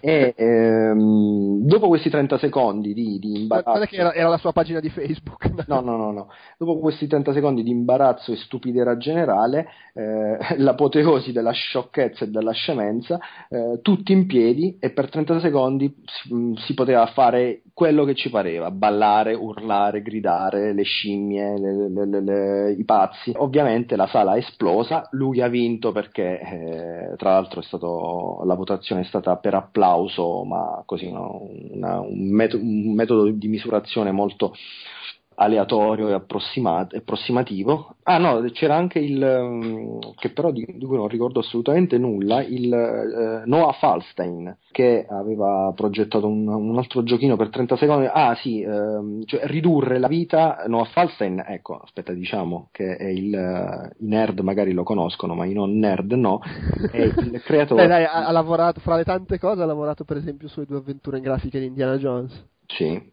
e anche che ha fatto Tempest o eh, boh, vabbè, tanti altri di, di, degli anni, di quegli anli lì. Eh, tu parla, intanto io apro Wikipedia che non mi ricordo. ok. Eh, insomma, Falstein... Star, Coronis Rift, uh, Battlehawks 1942, appunto i due Indiana Jones e, e basta. Okay. Ed, è un, ed, è un, signore distinto. Sì. Insomma, questo giochino di eh, rendere la vita un gioco, cioè di ridurre ludicamente qualsiasi attività quotidiana che noi facciamo senza, anche senza pensarci, ad esempio accenderci una, sigaretta, accenderci una sigaretta, prenderci un caffè o qualsiasi altra cosa veramente che noi facciamo eh, in maniera piuttosto eh, automatica, basta, non facciamola eh, cose ovviamente parlava di cose su, insomma superflue e be- tranquillamente evitabili, ma piuttosto giochiamo, giochiamo, per 30 secondi o per 60 secondi con qualcosa, con, una, con un'app sul nostro iPad, con un giochino sul telefono, accendiamo una, una console portatile e facciamoci una sessione di 60 secondi, cioè ridurre in micro sessioni da 60 secondi eh, la nostra vita. Ma tu per quei 60 secondi ti, ti sei sentito una persona meglio? No, perché, perché non ci ho giocato in quei 60 secondi, ma mancava la Omi.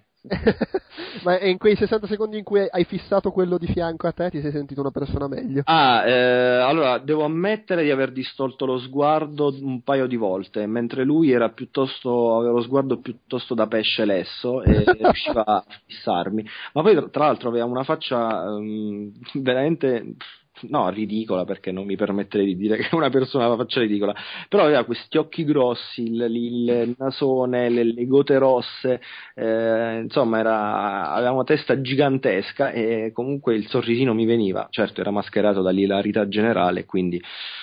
Eh, però insomma meritava di vincere Jason Roar che ha inventato quel giochino con le banconote. Certo strappi banconote da 100 dollari e, e poi le devi, le devi riattaccare tutte quante ma era molto più divertente e più, e più originale del, del giochino alla, alla, lambada che siamo tutti quanti in piedi a urlare era proprio dagli anni 90 villaggio vacanze insomma. Notti magiche credo che sia partita proprio è partita una musica non vorrei che Vabbè, eh, io eh, poi oh, più o meno mentre tu guardavi questa no, mentre guardavi questa roba ero da David Cage, poi ho visto una conferenza che però guarda, cioè... quasi meglio David Cage che, che... Game Challenge. E, una, una, roba che vabbè, non, non, si può proprio raccontare, era un, una specie di tavola rotonda con presenti Jordan Mechner, Tim Sweeney di, di, Epic, Adam Salzman che è il creatore di Cannibalt, ah Jordan Mechner è quello di Prince of Persia per chi non lo sapesse, Prince of Persia, eh, Marcus Persson, il creatore di Minecraft, e cioè John... Dio, e cioè Dio. è John Romero che adesso fa i giochini casual però insomma è quello di Doom e il titolo era eh, Back to the Garage The Return of Indie Development però alla fine era, era, proprio veramente una chiacchierata un po' a cazzo di cane fra amici e è difficile raccontare cose che sono venute fuori, tipo, non so, Mechner ha detto che sì, perché effettivamente il, il discorso è, questa era tutta gente eh, che alla fine erano indie quando facevano i giochi fra anni 80 e 90, più vabbè quello di Cannibal che è uno degli indie attuali, alcuni di loro sono tornati a fare roba indie, alcuni vorrebbero farlo, eccetera, forse Tim Sweeney è l'unico che rimane fedele alla sua natura di grosso tizio, perché di Epic Games c'era anche lui, e, però comunque anche in Epic stanno riscoprendo le produzioni più piccole, per esempio con le cose di Cher Entertainment, con uh, Infinity Blade. Per esempio Mechner ha detto che quando lui ha realizzato Karateka, nella sua testa era un tipo AAA, certo era un AAA dell'epoca, però vabbè. E hanno parlato del fatto che una cosa molto bella quando si sviluppa videogiochi è poter condividere le idee, le, tec- le, le tecniche di programmazione, eccetera, però è anche un po' un problema perché rischi sempre di farti clonare da Zynga e quindi bisogna sempre stare attenti essere consapevoli dei, dei, dei, rischi che si corrono, eccetera. Eh, hanno risposto un sacco alle domande dei, dei presenti in sala. La, la, Salzman, il creatore di, di Cannibals, ha detto che quando lui incontra un problema nello sviluppo di un gioco si arrende e lascia perdere. Ottimo per motivare la gente. Sempre parlando di problemi nel game design, Tim Sweeney ha detto che aveva un sacco di problemi di game design, poi ha, risolto, ha assunto gente che lo facesse per lui, tipo Cliff Bezinski. Eh, Romero ha detto che gli piace sempre molto la sfida di cambiare piattaforma, di iniziare a sviluppare su piattaforme nuove che presentano approcci completamente diversi, eccetera. Insomma, vabbè, è, è un po' difficile da raccontare, per cui direi di, di andare oltre e dire due cose sul nostro simpatico amico Keiji Nafune che eh, segui- seguiamo da mesi, anni, parlando di ogni cosa che fa e che dice, e ha fatto una conferenza, indovinate un po', dicendo fa- del fatto che lo sviluppo di videogiochi giapponesi fa schifo al cazzo. Proprio i termini esatti che, che, ha detto in giapponese, sono stati addolciti dalla traduttrice. It sucks my dick. no, i, i, uh, my dick is disgusted. my, my cock. e che ha detto? Ha detto che alla fine eh, non è cambiato sostanzialmente nulla rispetto a quando un paio di anni fa ha fatto la, la, sua affermazione. Un tempo i giapponesi spaccavano i culi, erano dei vincenti e sono diventati dei, dei, dei perdenti. Eh, c'è bisogno di ripartire, di voglia di vincere, bisogna essere convinti che si vincerà, non basta voler vincere, è proprio alla Yoda, no? Mess- messaggio Ma da... Poi vincere cosa? Ma che ne so, eh, la butta molto sul samurai, c'erano tutte le, le, slide fatte col suo disegnino un po' manga, eh, lui personaggino disegnato un, un po' def- de- deformed. E... Sarebbe stato bello però alzarsi e, di- e chiedere ma vincere cosa? vincere il cazzo. ha detto che il, il, più grosso fallimento della sua carriera è eh, Mega Man Legends, il primo per PlayStation 1, perché eh, ha fatto del suo meglio, voleva farlo, era gasato, c'era la passione, ma Mega Man ormai era in declino e non hanno venduto quando, quanto speravano. Eh, il gioco invece che gli ha ridato un po, di, un po' di fiducia nel mondo, nell'universo, è stato Resident Evil 2 eh, su cui lui ha lavorato come producer e che è stato invece un, un grosso successo e gli ha insegnato l'importanza del, del brand, del marchio da, da, da sfruttare. E poi fondamentalmente si è messo a dire che in Giappone si è troppo legati al passato, non si riesce a, a rilanciare i marchi rendendoli moderni, eh, nelle grosse aziende giapponesi si è troppo bloccati dal, dal, dall'impossibilità di decidere, di fare cose liberamente, eh, staff da centinaia di, mem- di, membri, esatto, visto che si parlava di cazzi prima, e, e, insomma è un casino sviluppare nuovi concept, nuove idee ed è questo il motivo per cui lui alla fine ha scelto di, di lasciare Capcom perché non, non, non non, non, so, non vedeva più l'azienda che era riuscita a lanciare sempre nuovi giochi interessanti e fighi eh, con l'arrivo delle nuove console. Ha citato Resident Evil su PlayStation 1, Nimosha su PlayStation 2, Monster Hunter su PSP, Lost Planet, Dead Rising su, su 360, tutte grandi serie, grandi serie e, grandi, e grandi marchi che poi eh, diventano ripetizione, ripetizione, ripetizione. Eh, vuole che si torni alle basi, eh, all'epoca del NES in cui tutti volevano vincere e nessuno si adagiava sugli allori, e niente, lui è convinto che riuscirà a spaccare i diretani con il suo nuovo team di sviluppo, sta lavorando su 3DS e PlayStation Vita, eh, bisogna accettare anche di non richiudersi sul Giappone e di fare prodotti per l'estero, bla bla bla bla bla bla. Gli hanno chiesto di Megaman e lui ha detto sì, io mi rendo conto di essere io che Eiji Nafune è sinonimo di Megaman, ma il marchio non è mio, è di Capcom e quindi io non ci posso fare niente e se lo sputtano sono cazzi loro. e poi gli hanno chiesto ma, eh, ma dai, ma Platinum e CyberConnect, c'è qualche team giapponese bravo? E lui ha risposto no, guarda, non rispondo a questa domanda perché non voglio farmi dei nemici. Vabbè, ok. No, fa tutto schifo. e va bene, Trollface di Keiji Nafune, andiamo avanti. Tu Alessandro c'eri alla conferenza con uh, i super amici? Le... Sì, c'era una conferenza con i super amici. super amici che erano assieme uh, Sid Meier, John Romero, Cliff Belzinski e Will Wright eh, e, Wright, esatto, che hanno parlato dei giochi che hanno, li hanno più, dei giochi più influenti nella loro gioventù, quelli che hanno più influenzato loro stessi, direi, anche se poi si parlava di influenze in generale sul settore dei videogiochi. Sì. E, non so, mi, par- mi ricordo qualcosa? Sì, vediamo. No, eh, se vuoi parlo io. Comunque mancava Aquaman tra i super amici. È vero, Aquaman non può mai mancare, ma forse era, era quello che presentava Aquaman. Esatto. Incognito. Sì, comunque o- ognuno ha fatto l'esempio del gioco che, che, è stato più influente nella, nella sua carriera. Tipo... Sì, posso dire più, quello che mi è piaciuto meno è stato Romero. Perché... Attenzione, come mai? Perché? Ma perché era un po', un po' smorto, un po' moscetto, gli altri erano tutti... Vabbè, però è lui così proprio, eh. eh, ho capito, ma gli altri coinvolgevano, avevano delle slide carine, era tutto divertente. Invece Romero che per la cronaca, cos'è che erano il suo gioco preferito? Lui ha parlato di Pac-Man. Dai Katana.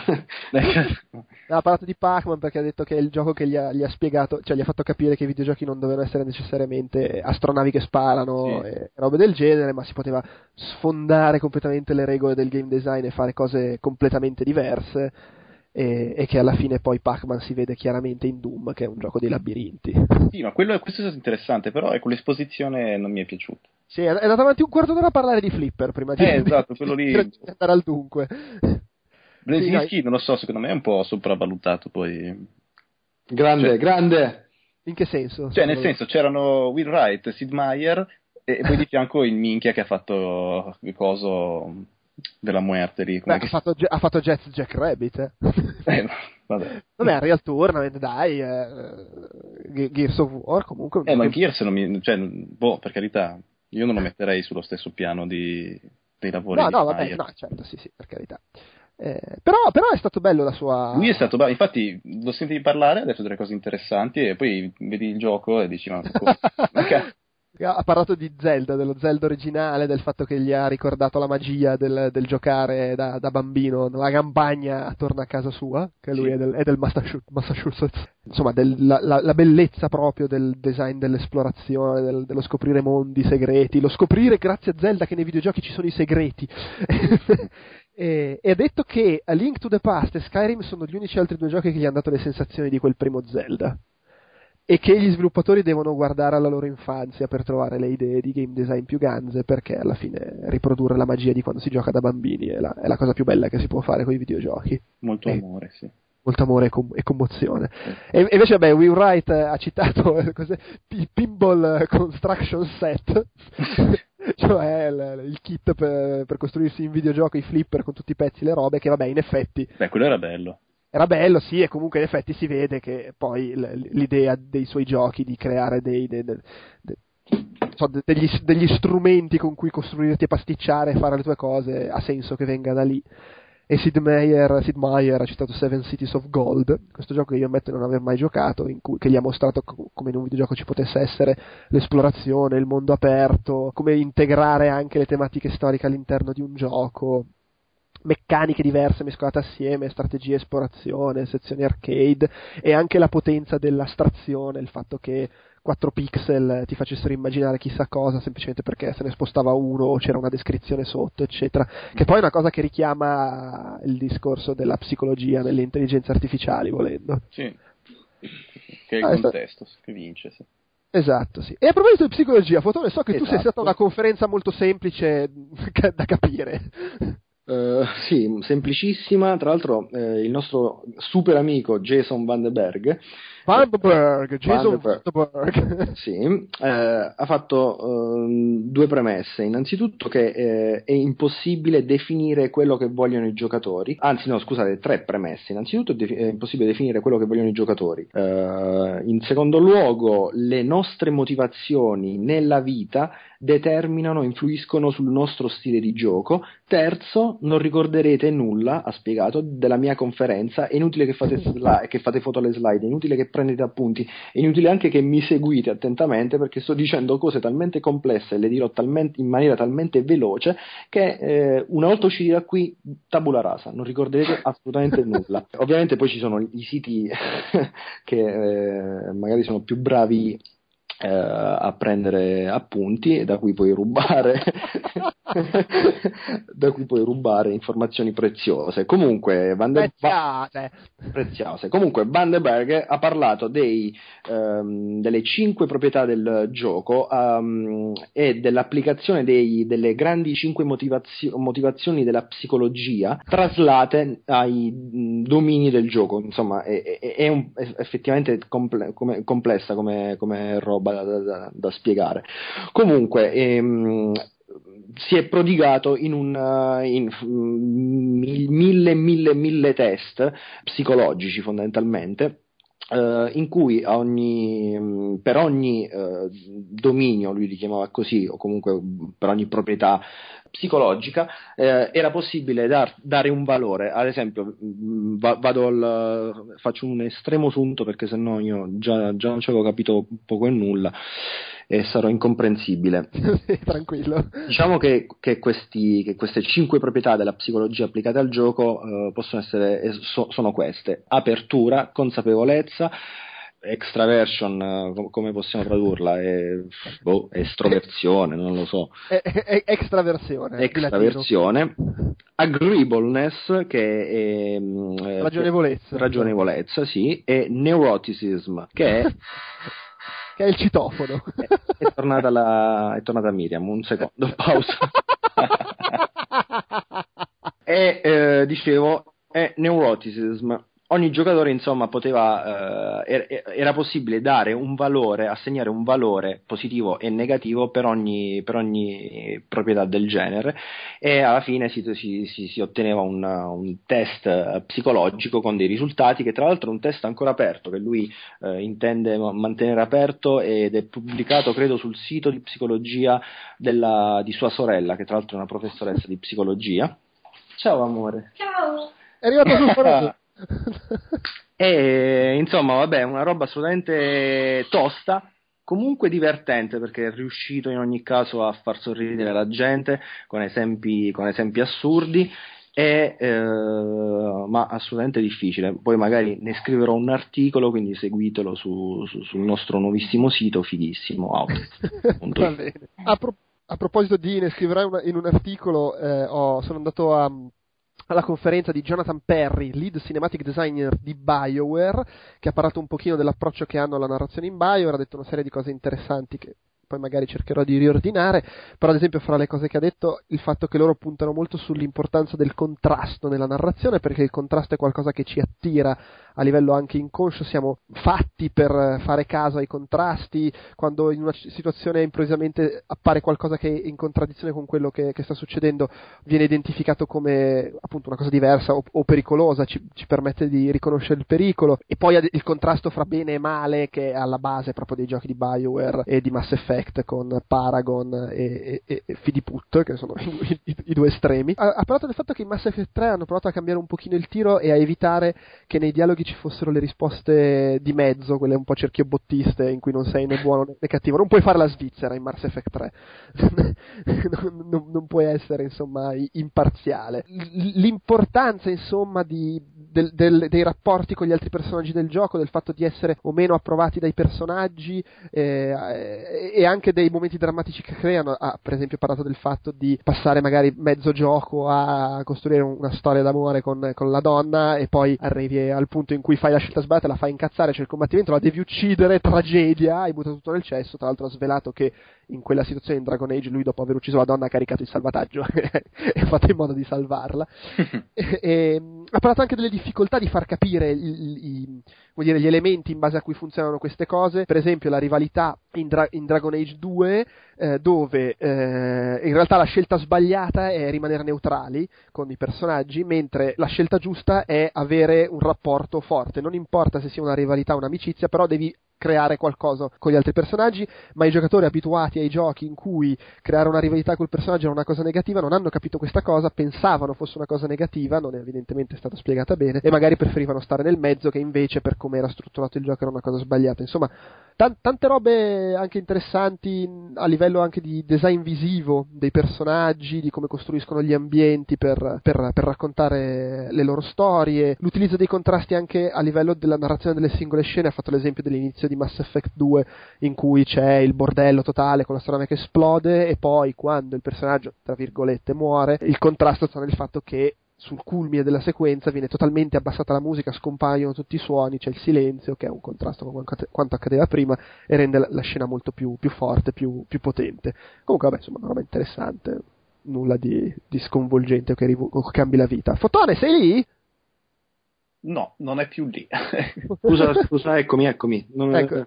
Fotone, fa cagare, non hai niente da dire sulla conferenza relativa all'arte del 3D? Ah no, me ne sono andato e sono in sala stampa a scrivere l'articolo su, su Tony Hawk che ho incontrato. Ah, okay, e magari bene. ne parleremo dopo. Va bene, allora dai, chiudiamo velocemente la parte sulle conferenze dicendo che siamo stati a una conferenza di tale Eric Brudvig che lavora in uno studio di consulenze ma ha lavorato per sei anni a eh, IGN e uh, ha, sostanzialmente ha, spiega- ha, cercato di spiegare agli, agli, sviluppatori come vengono fatte le recensioni, il fatto che uh, le recensioni di videogiochi vengono fatte da persone che comunque, cioè, allora innanzitutto che un redattore una, il redattore medio di una rivista di videogiochi non è uno che passa tutto il tempo a giocare a scrivere articoli e basta, ma fa 50.000 altre cose, il podcast per esempio. E anche una vita, eh, a spiegare. Esatto, cioè, fa 50.000 altre cose cose, ha altre mille mansioni. In più ha questa cosa che ha una vita. Se gli mandi il gioco il venerdì sera, non è che per lui è una figata passare tutto il fine settimana a giocarselo per recensirlo per il lunedì. Eh. Perché comunque sarebbe il lavoro che fai nel fine settimana. Il, eh, bisogna tenere conto che le recensioni vengono fatte in contesti, in situazioni diverse da quelle in cui magari gioca una persona normale, perché sei, non so, in ufficio, hai la scadenza, la pressione, devi cercare di finirlo. Insomma, m- mille fattori di cui tenere conto e da prendere in considerazione quando si valuta l'importanza di una recensione. Eh, ha buttato sul piatto un po' di statistiche, un po' di cose interessanti, cercherò di riassumerle poi magari in un articoletto sul sito. Una cosa che, vabbè, l'avevo già detto anche nel video, a me è sembrato un po' scema è il fatto che abbia detto che... Cioè, allora, non è scemo il fatto che abbia detto che le recensioni e i voti dipendono anche dal contesto, eh, che la situazione del mercato o del singolo genere di gioco può influenzare la valutazione che viene fatta di un gioco, perché è evidente che è così. Eh, se esci con un, non lo so, uno sparatutto mediocre nel momen- nello stesso mese in cui escono Call of Duty e Battlefield 3, ti stai cercando gli schiaffi. Però lui ha citato l'esempio di Guitar Hero, Guitar Hero 2 aveva preso una media del 92, Guitar Hero Warriors of Rock una media del 72 e secondo questo ragazzetto eh, il voto più basso di Warriors of Rock non è giustificato dalla qualità del gioco, che in realtà è superiore in tutto per tutto a Guitar Hero 2, ma dal fatto che la gente ormai si era stancata dei giochi musicali. Questa, secondo me, è una minchiata per due motivi. Uno, Warriors of Rock non è meglio di Guitar Hero 2, ma è molto peggio. Ma al di là di quello, nello stesso periodo è uscito Rock Band 3 che ha preso solo votoni. Quindi evidentemente il problema era un altro ed era la qualità del gioco. E non è un caso se Guitar Hero 2 e Rock Band 3 erano sviluppati dalle stesse persone. Ma comunque, chiudiamo l'angolo della polemica spicciola inutile. Fotone, parlaci del, del rant degli sviluppatori di videogiochi padri, ma soprattutto di Jade Raymond. Sì, ma vi faccio un estremo sunto perché, come già avevi spiegato tu, i rant sono dei, dei, dei, dei micro sfoghi di 3-4-5 minuti in cui gli sviluppatori eh, sbroccano e vomitano contro la platea della GDC tutta la, la, la, la, boh, loro rabbia, loro, ancora i loro sfoghi, le loro perversioni su temi caldi. Eh, quest'anno era sul, uh, sul, rapporto tra parenti e eh, sì, tra parenti, tra, tra genitori e figli. Uh, l'hot topic in realtà di, di, dei Rent era la presenza di Jade Raymond che ho potuto visionare dal vivo è, è, è, da qualche tempo ufficialmente MILF. che ho potuto visionare comunque dal vivo e da vicino. Ehm, vabbè, ehm, c'è stato il tipo che ha detto che negli anni Ottanta era una figata e che comunque il settore si è evoluto, ma in ogni caso si stava meglio quando si stava peggio. C'era il, il signor Lenz, chiamiamolo così, con il figlio eh, lì sul, sul palco. Eh, entrambi stanno sviluppando giochi differenti e quindi hanno spiegato il, il loro rapporto tra padre e figlio. C'era la tipa che è una produttrice di videogiochi, non è Jet Raymond, ma era una signora piuttosto attempata, ma comunque di cui non ricordo il nome, che... A parte che anche Jay Draymond si sta un po' attempando. Assolutamente, vero. Eh, sta, sta, calando, diciamo così. Sta, sta calando delle droghe pesanti. e, ehm, eh, insomma, ha, ha, parlato del rapporto tra, tra lei e il, e suo figlio che piuttosto che fare i compiti passa il tempo a guardarsi i video di Minecraft. Eh, insomma, eh, e poi c'è stato l'ultimo che era un tipo di... c'eri anche tu che era di eh, no, Bio, BioWare, credo, che ha fatto quello sfogo che era una, una sorta di rap, uh, era tutto un uh, fuck you, fuck, uh, fuck questo, fuck quel, fuck quell'altro. Che bell'esempio che stava dando ai suoi figli. Eh, certo, sul fatto che sul fatto del il settore dei videogiochi insomma deve crescere, deve darsi una svegliata, stesse cose che tra l'altro diceva Jade Raymond, deve darsi una svegliata e oddio Jade Raymond in realtà diceva una cosa piuttosto banalotta cioè che non siamo più un i videogiochi non sono più un, uh, un medium derivato, ma hanno una, una, una propria, dovrebbero avere una propria autonomia, una propria identità e quindi essere considerati a tutti gli effetti uh, un settore di studio, un settore di, di, di sviluppo, di investimento e compagnia bella. Cose tra l'altro assolutamente condivisibili, assolutamente vere, non c'era bisogno insomma, di ridirle lì a, alla rent session. E comunque, insomma, questi erano i rent. Va bene, eh, velocemente, gli award, la serata degli award, tu non sei venuto Alessandro, vero? No, no, sono, ero a casa che scrivevo. Ah, a casa, in albergo che scrivevo. In albergo, sì. C'eravamo io e Fotone e due tizi dietro di noi che hanno parlato ininterrottamente dall'inizio alla fine ad alta voce ed erano pure ubriachi e, e Fotone voleva ucciderli. a un certo punto, ma adesso non si stanno zitti, spaccolo facci, scopare! Sì. Poi mi sono girato e uno era grosso quanto Soletta e aveva la faccia anche più cattiva e ho detto vabbè. Vabbè, va. Poi ti sei, ti, ti sei astratto e hai cominciato ad addormentarti. e la, la, parte dell'Independent Game Festival è stata insomma abbastanza divertente come al solito c'era a presentare lo sviluppatore di Monaco che ha fatto un, a un certo punto il numero facendosi modificare la voce. Tu l'hai anche registrato si è fatto mettere la voce bassa tipo Barry White.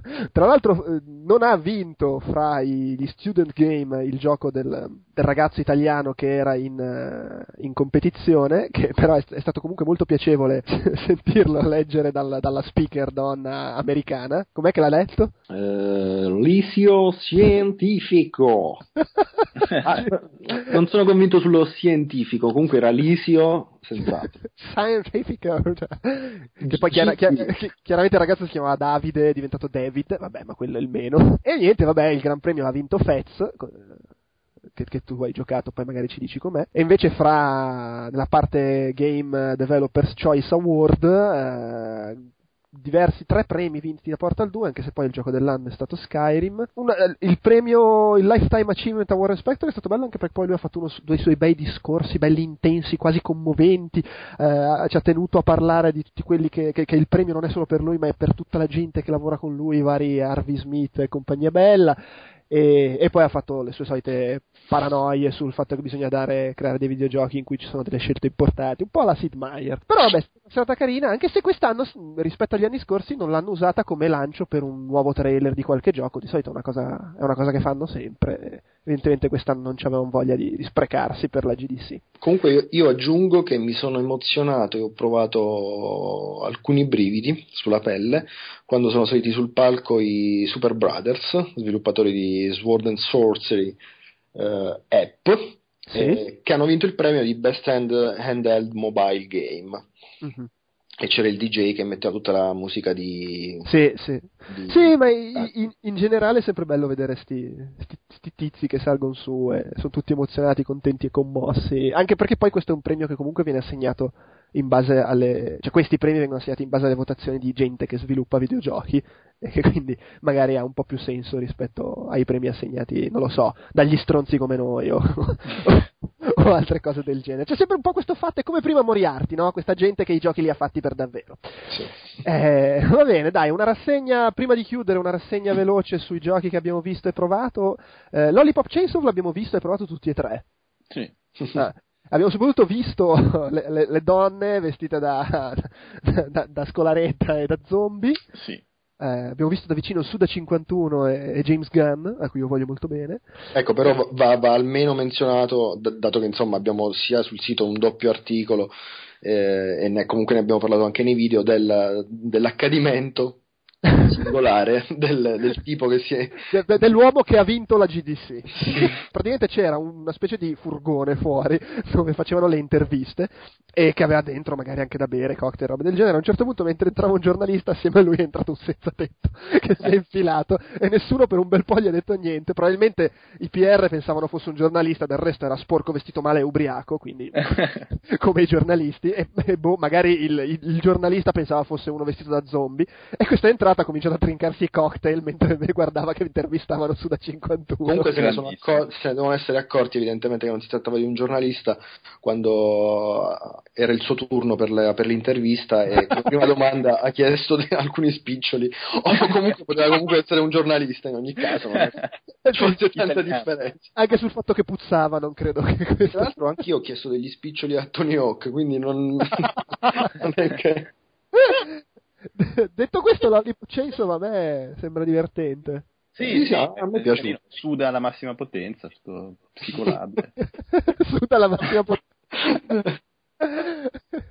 No, no, sì, bordello, citazioni, Pac-Man, puttanate. sì, tra, trasuda gameplay Eh, Vabbè, comunque dai, veloce, veloce. Fotone, hai visto Girl Fight? Mm, sì, picchiaduro 3D con grafica in cel shading, eh, piuttosto divertente un, divertente un po' poche le mosse da, da effettuare, una combo, due mosse speciali, ma comunque un gioco senza pretese che, che tra l'altro il, il tema del, del- del gioco è che ci sono, è, un è mondo in cui ci sono solo donne che combattono. Suore di È menare. piuttosto singolare. Sì, è piuttosto singolare come, come roba, però carino. Alessandro, Lego Batman 2. Ma mi è piaciuto molto, io ho sempre apprezzato la, la- la serie di Lego, mi piace come, come ri- rivisitano i franchise e questo è carino perché è pieno di tutti i supereroi della DC, cioè non so se tutti ma tantissimi, e non so quanto possiamo dire adesso quando è che esce il podcast che c'è l'embargo. Eh, esce a embargo scaduto, tranquillo. Ok, quindi possiamo dire che c'è, vabbè, Batman lo sappiamo, Robin, Superman, abbiamo intravisto la Lanterna Verde, Wonder Woman, insomma il parterre è molto ampio, poi novità che ci saranno le- il doppiaggio dei personaggi per la prima volta, però non l'abbiamo potuto sentire No, infatti, si sente per un attimo alla fine del trailer una voce. e speriamo che sia fatto bene perché i versetti erano molto carini e speriamo che non rompa un po' quell'atmosfera naif della... E infatti io ho questo dubbio. Però è molto figo l- l'ambiente free roaming. Bravo, sì, poi c'è sì. Gotham City, beh, una mini Gotham City Sì, aperta sì. però da girare, molto carina. Molto carina, sì, molto bello anche come stile tutto. Sembra la versione Lego della Gotham City di Tim Burton. Sì, A me ha meravigliato la possibilità di, di volare con, con Superman e, e comunque la, la- la- il poter eh, sorvolare su Gotham City così, boh, in tutta libertà. E tra l'altro e salire in verticale sul... Sì, no, eh, infatti c'è un, bel, c'è un bel impatto. Poi anche le musiche sono quelle del Batman di Tim Burton, più l'inserto delle musiche di Superman. Sì. Eh, poi io ho visto Planet Side 2 che è un MMO di sparare.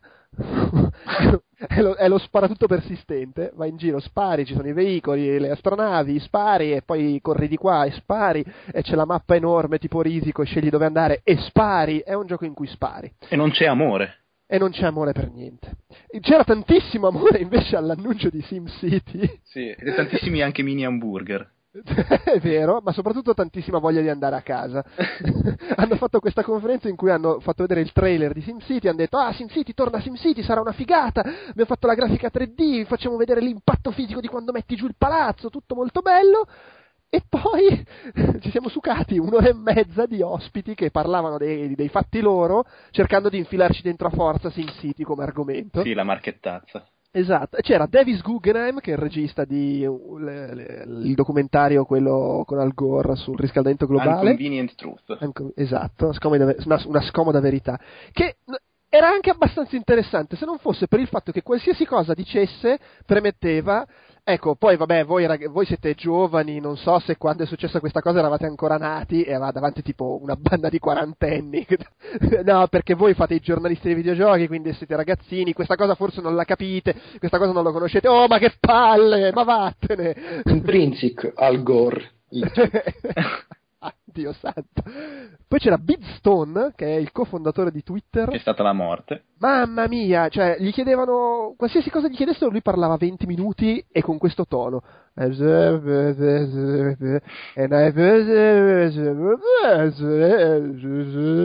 Madonna, madonna. E, e la cosa bella è che alla fine di ogni sezione metà della gente presente in sala si alzava e se ne andava. cioè, ha finito di parlare di SimCity, metà se ne sono andati. Ha finito il regista, metà dei rimasti se ne sono andati. Idem per quello di Twitter quando c'era l'ultimo che parlava anche interessante. Sì, poverino, sua... aveva eh, qualcosa da dire. Sì, eh, Scott Harris, un'organizzazione per, insomma, per i problemi di Charity Water. d'acqua nel mondo, Charity Water. Eravamo rimasti praticamente in cinque ad ascoltarlo. Oltretutto non portava neanche più i panini, per cui insomma... perché noi abbiamo trovato la posizione strategica, ci siamo messi lì davanti do, con la birra carrozza ed era esattamente dove uscivano quelli col vassoio e appena uscivano prendevamo il cibo e ho mangiato hamburger, ci- cheesecake, eh, gamberetti fritti mescolando il tutto, è stata un- una bella serata. Dai, velocissimi, velocissimi, Flight Control Rockets, il nuovo Flight Control, ci sono le astronavi, un sacco di roba in più da fare, se vi piace è figo anche questo, confermi Alessandro? Confermissimo. Bene, Fotone, tu sei entrato in una stanza e c'era Tony Hawk. Assolutamente sì, altissimo, con piedi giganteschi e c'era anche il gioco che era lo stesso Tony Hawk del 99 in HD.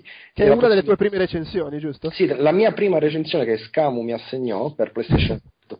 Eh, che era, eh, ricordiamo, eh, vabbè, non ricordiamo l'editore che non ha importanza. Comunque, Comunque, vabbè, è lo stesso gioco del 99, ma era possibile, eh, era possibile anche giocare all'originale per, de, del 99. Eh, ah, puoi tra... scegliere se giocare al vecchio o al nuovo? No, no, no, no, no. lì nella stanza, ah, okay. oltre Tony Hawk e Tony Hawk Pro Skater HD, c'era anche il primo Tony Hawk giocabile. C'erano tre Tony Hawk. Su 46 pollici, il primo gioco per PlayStation 1 era un po' una merda, ma... sì, effettivamente è un po' impietoso metterlo su 46 pollici. Però poi comunque c'era Tony Hawk che stava giocando con l'avatar di se stesso e a un certo punto mi ha detto Toh, prenditi il pad e giocaci tu, fai, fai un po' il cazzo che ti pare. Ed è stato un momento da scolpire nella mia memoria anche un po' imbarazzante perché l'hai ucciso nel gioco. Beh, sì, mi schiantellavo sulle ringhiere e sulle scale facendolo morire come un fantoccio. Ma gli, gli hai chiesto scusa almeno? Ogni tanto Sorry. Sorry, sorry. Ah, mm, e si sentivano le urla. Mm, ah. Non so se fossero urla che provenissero dal televisore o da Tony Hawk in persona. Va bene, poi sia io che Alessandro abbiamo visto il nuovo Spider-Man che a me ha colpito abbastanza in positivo perché ho trovato bella la città. Allora, innanzitutto è fatto dagli sviluppatori degli ultimi due, però torna ad essere lo Spider-Man che hai la città, va in giro dove vuoi, free roaming. E mi è piaciuta la grafica della città, il fatto della telecamera attic- praticamente appiccicata al culo dell'uomo ragno, che dà una bella sensazione di, di vertigine, velocità quando penzoli in giro, eccetera o, o, no, confermi? Confermo, però purtroppo le sezioni al chiuso sono Spider-Man Arkham City fatto male. Quindi... Esatto, esatto, eh, cioè, c'è questa roba che... Beh, eh, per le sezioni al chiuso hanno praticamente rifatto Arkham City, insomma Arkham Asylum, eh, sì, sembra più che altro insomma con, con minore pulizia e, e, forse anche minor tecnica, non so. Però confermo il web rush è divertente, la meccanica con cui svolazzi da un palazzo all'altro come nei film. Esatto, sì, che è un po' come in Brink, cioè tu gli indichi sì. il punto dove vuoi andare e poi lui ci va in automatico trovando la sua strada ed è bello, la cosa bella è anche che lo puoi interrompere in qualsiasi momento, cioè tu gli indichi di andare di là, a metà decidi no vabbè voglio andare a destra, eh, ti muovi normalmente, a metà del salto gli dai il, il, rush eccetera e questa cosa del rush è poi la stessa roba, cioè si chiama sempre rush, è l'utilizzo del senso di ragno e lo usi anche poi nei combattimenti per avere le diverse visuali appunto alla Arkham eccetera. Uh, boh, non lo so, secondo me alla fine è carino, però sì, in effetti sem- ha sempre un po' quell'aria, per quanto molto ben fatto, da produzione che con un anno in più sarebbe più figa. Non lo, Anche se hanno detto che ci hanno lavorato da un bel po'. L'ultimo Spider-Man in realtà era fatto dagli stagisti. Già, stavano già lavorando a questo. Poi, poi sono andato alla presentazione della Real Engine 3, ma chi se ne frega? Sì, vabbè, c'è la Real Engine su Flash, che è come quello su iOS, eh, c'è la Real Engine 4, ma non ve lo facciamo vedere, e questa nuova scheda di Nvidia fa girare la roba dell'anno scorso, tutta sola e tutto bello. Eh, ho visto Brick Force, che è un gioco che si ispira un po' a Minecraft, nel senso che ti dà la possibilità di costruire le mappe, gli ambienti usando i blocchi, però senza tutta la parte di ricerca del, della roba, cioè direttamente da editor per costruire le cose, e poi le mappe che crei le puoi usare per giocare a, a un FPS in sostanza. Che boh, mi sembra un'idea carina, la grafica è caruccia, vediamo un po' come viene fuori. Fotone. Sì. La sezione di Vanetto PSN, velocissimo, Papa Io. Papa Io è come, come, dire, fantastico, commovente e bello. Con la grafica PlayStation, che è quella che ti fa ancora immaginare e sognare, eh, e, e, che la completi tu. Oh, Ibn Nob. È il gioco più bello del mondo! Quando è che esce? Quando esce? Poi invece io ho provato Closure, non ci ho capito un cazzo! no, vabbè, ci ho capito, le, sposti la luce, apri i passaggi, eh, molto figo, un puzzle game 2D eh, bello. E Diad, Diad, D-Y-A-D, il, il, trip, vai nel corridoio, ci sono le luci, cominci a schiacciare tasti a caso, parte la musica, ti droghi e non capisci più niente, figata, piacerà tantissimo a Babic e Fabio. E quando finito di giocarci vai a vomitare. Esattamente, ma non perché sia brutto, eh, perché, non ci, perché sta o impa- perché sei una modella o... veloce, veloce, veloce, fotone, Fez!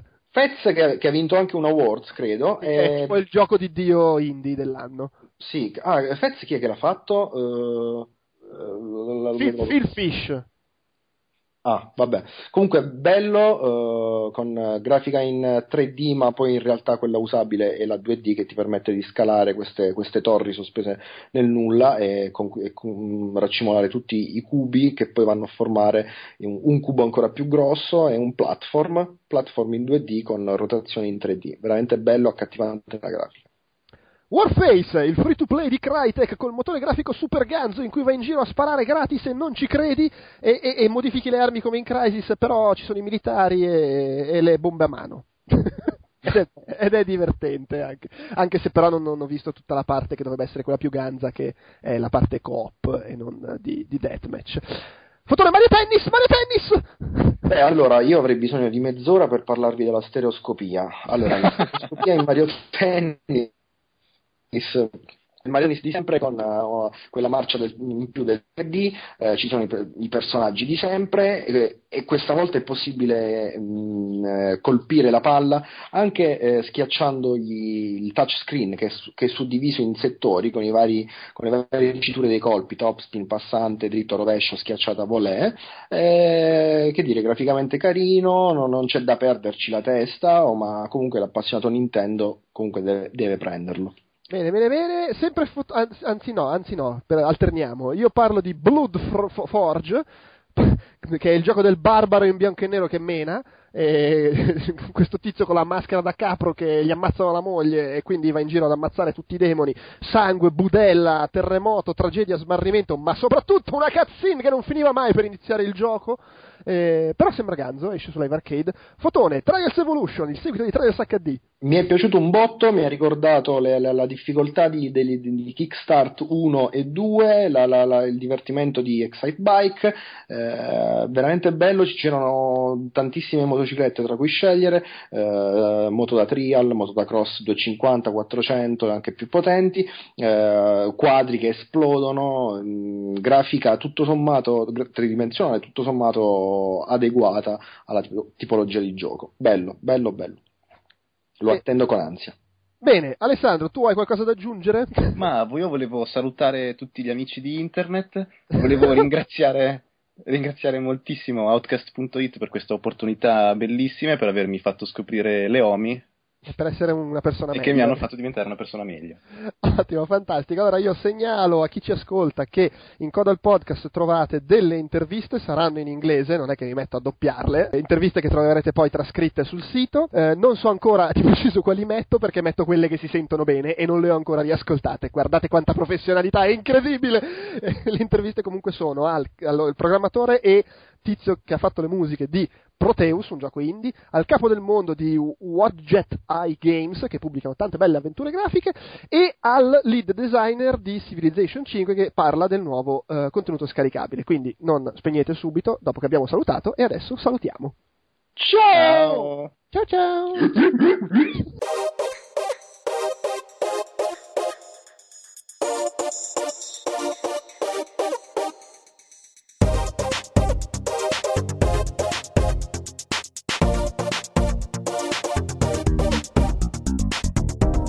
chiude qui anche questo Outcast reportage. Io vi segnalo il nostro nuovo sito ufficiale www.outcast.it che probabilmente già conoscete se avete ascoltato questo podcast, ma insomma vai a sapere. Sul sito potete trovare la descrizione dell'episodio, l'elenco degli argomenti, tutti i modi per seguirci per abbonarvi. Vi ricordo che da oggi è possibile abbonarsi ai singoli podcast o a tutti i podcast in un unico feed tutto bello ciccio che comprende tutto quanto. Sul sito trovate anche poi una marea di altra roba, notizie, articoli, anteprime, recensioni speciali, approfondimenti, rubriche, video, di tutto e di più. Mi preme comunque qui ringraziare il prode Alessandro Mugo Mucchi che ha realizzato la spettacolare sigla d'apertura e anche la musica che state ascoltando in questo momento. Spero il podcast vi sia piaciuto, abbiamo cercato di approfondire un po' tutti gli argomenti, anche se non proprio tutto nello specifico. Vi ricordo comunque che sul sito trovate già e troverete una serie di articoli che sicuramente sviscerano, approfondiscono meglio i vari argomenti e fra l'altro in futuro probabilmente pubblicheremo ulteriori articoli articoli che approfondiranno altre conferenze a cui per motivi logistici non siamo potuti andare, ma a cui potremo accedere eh, dal sito della GDC che mette online dopo un paio di settimane tutto quanto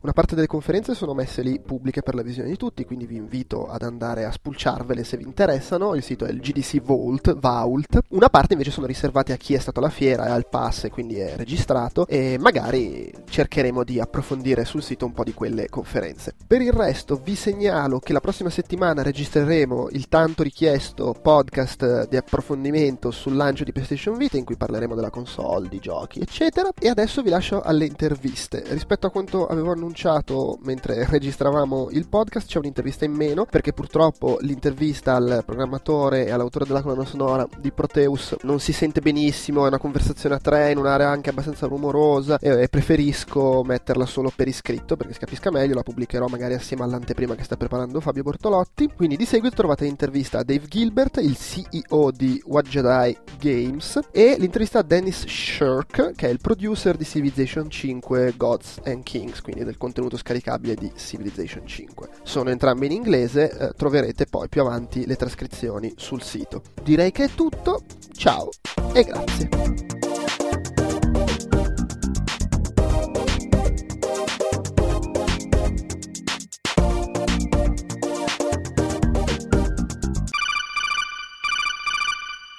My name is Dave Gilbert. I uh, am the founder, CEO, or whatever you lofty title you want to give it, of Wadjet Games. We started in 2006 uh, to make point and click adventure games, and we're still doing that. We started publishing other games, and we're still making games of our own. So, exactly what are the I mean, the, the games that you uh, as a team produce, and what are the distributed games? Sure. Uh, internally, we've done uh, the Shiva and the Blackwell series. There's four games in the Blackwell series so far, and uh, we also developed a game for Play First called Emerald City Confidential. And in terms of our internal games, that's that's what we've done so far. Okay. And you also distributed uh, Gemini Rue? Mm-hmm. Okay. We published Gemini Rue, oh, yeah. Okay. We published it. We didn't write it or develop it. Uh, uh-huh. That game was basically almost handed to us gift wrapped from the developer. Uh, it was like 95% finished. It just needed um, some final touches, testing, voiceover, and we also added some talking portraits and things like that, and uh, also did all the marketing and PR and sales once it was finished. So you did the, the voiceover; it wasn't already on. No, no, oh. uh, not me personally. Yeah, you as a. Everyone, I, am trying to do the Azrael voice. It's not going to happen. Um, uh, yeah, we I, we I brought in the actors and recorded from from my apartment. Yeah. That, that was a game we really loved. I mean, we, we spent I don't know I think half an hour speaking about it on, on a, a podcast episode. Awesome, yeah, awesome. Yeah. yeah, we, we loved it. Um, the funny thing about that is that I, I almost uh, uh, missed my shot at publishing it because um, Josh approached me with the game once and I had already been like working on Puzzle Bots and working on another game for Play First, which got canceled, and finishing up Blackwell uh, Convergence at the time. So I had no time to work on anything else. So I'm like, yeah, sorry. And then uh, he approached me again after the IGF, after he got nominated for the IGF, and by then we had more time. And then we finally finally sat down to play it. And i just looked at my wife and i were playing it together. And i'm like wow this is awesome. Like we almost you know i almost completely blew this off. Uh, and it turned out to be like one of the best selling games we ever released. So you know lucky lucky uh, i was lucky i guess.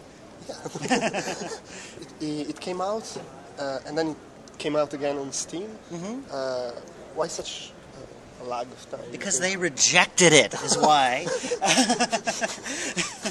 And we finally like um, steam uh, it's very hard for indies to get on steam. A lot of people think hey they ask me why don't you just put it on steam?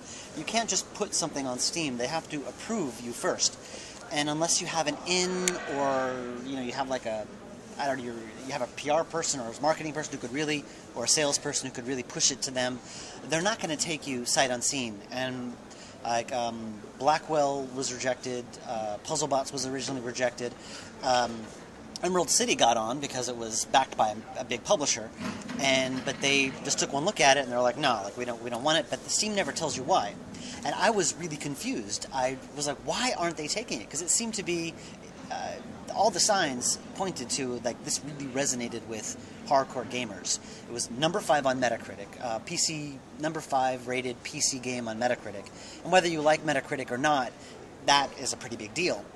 Um, you know, Giant Bomb loved it, Rock Paper Shotgun loved it. Um, all these hardcore sites really loved the game, and I just knew that something was off. Uh, but they wouldn't tell me why they rejected it, so I actually hired a guy who could go and ask them uh, why they rejected it. I hired this PR guy named Joe Rodriguez, who's, who's awesome.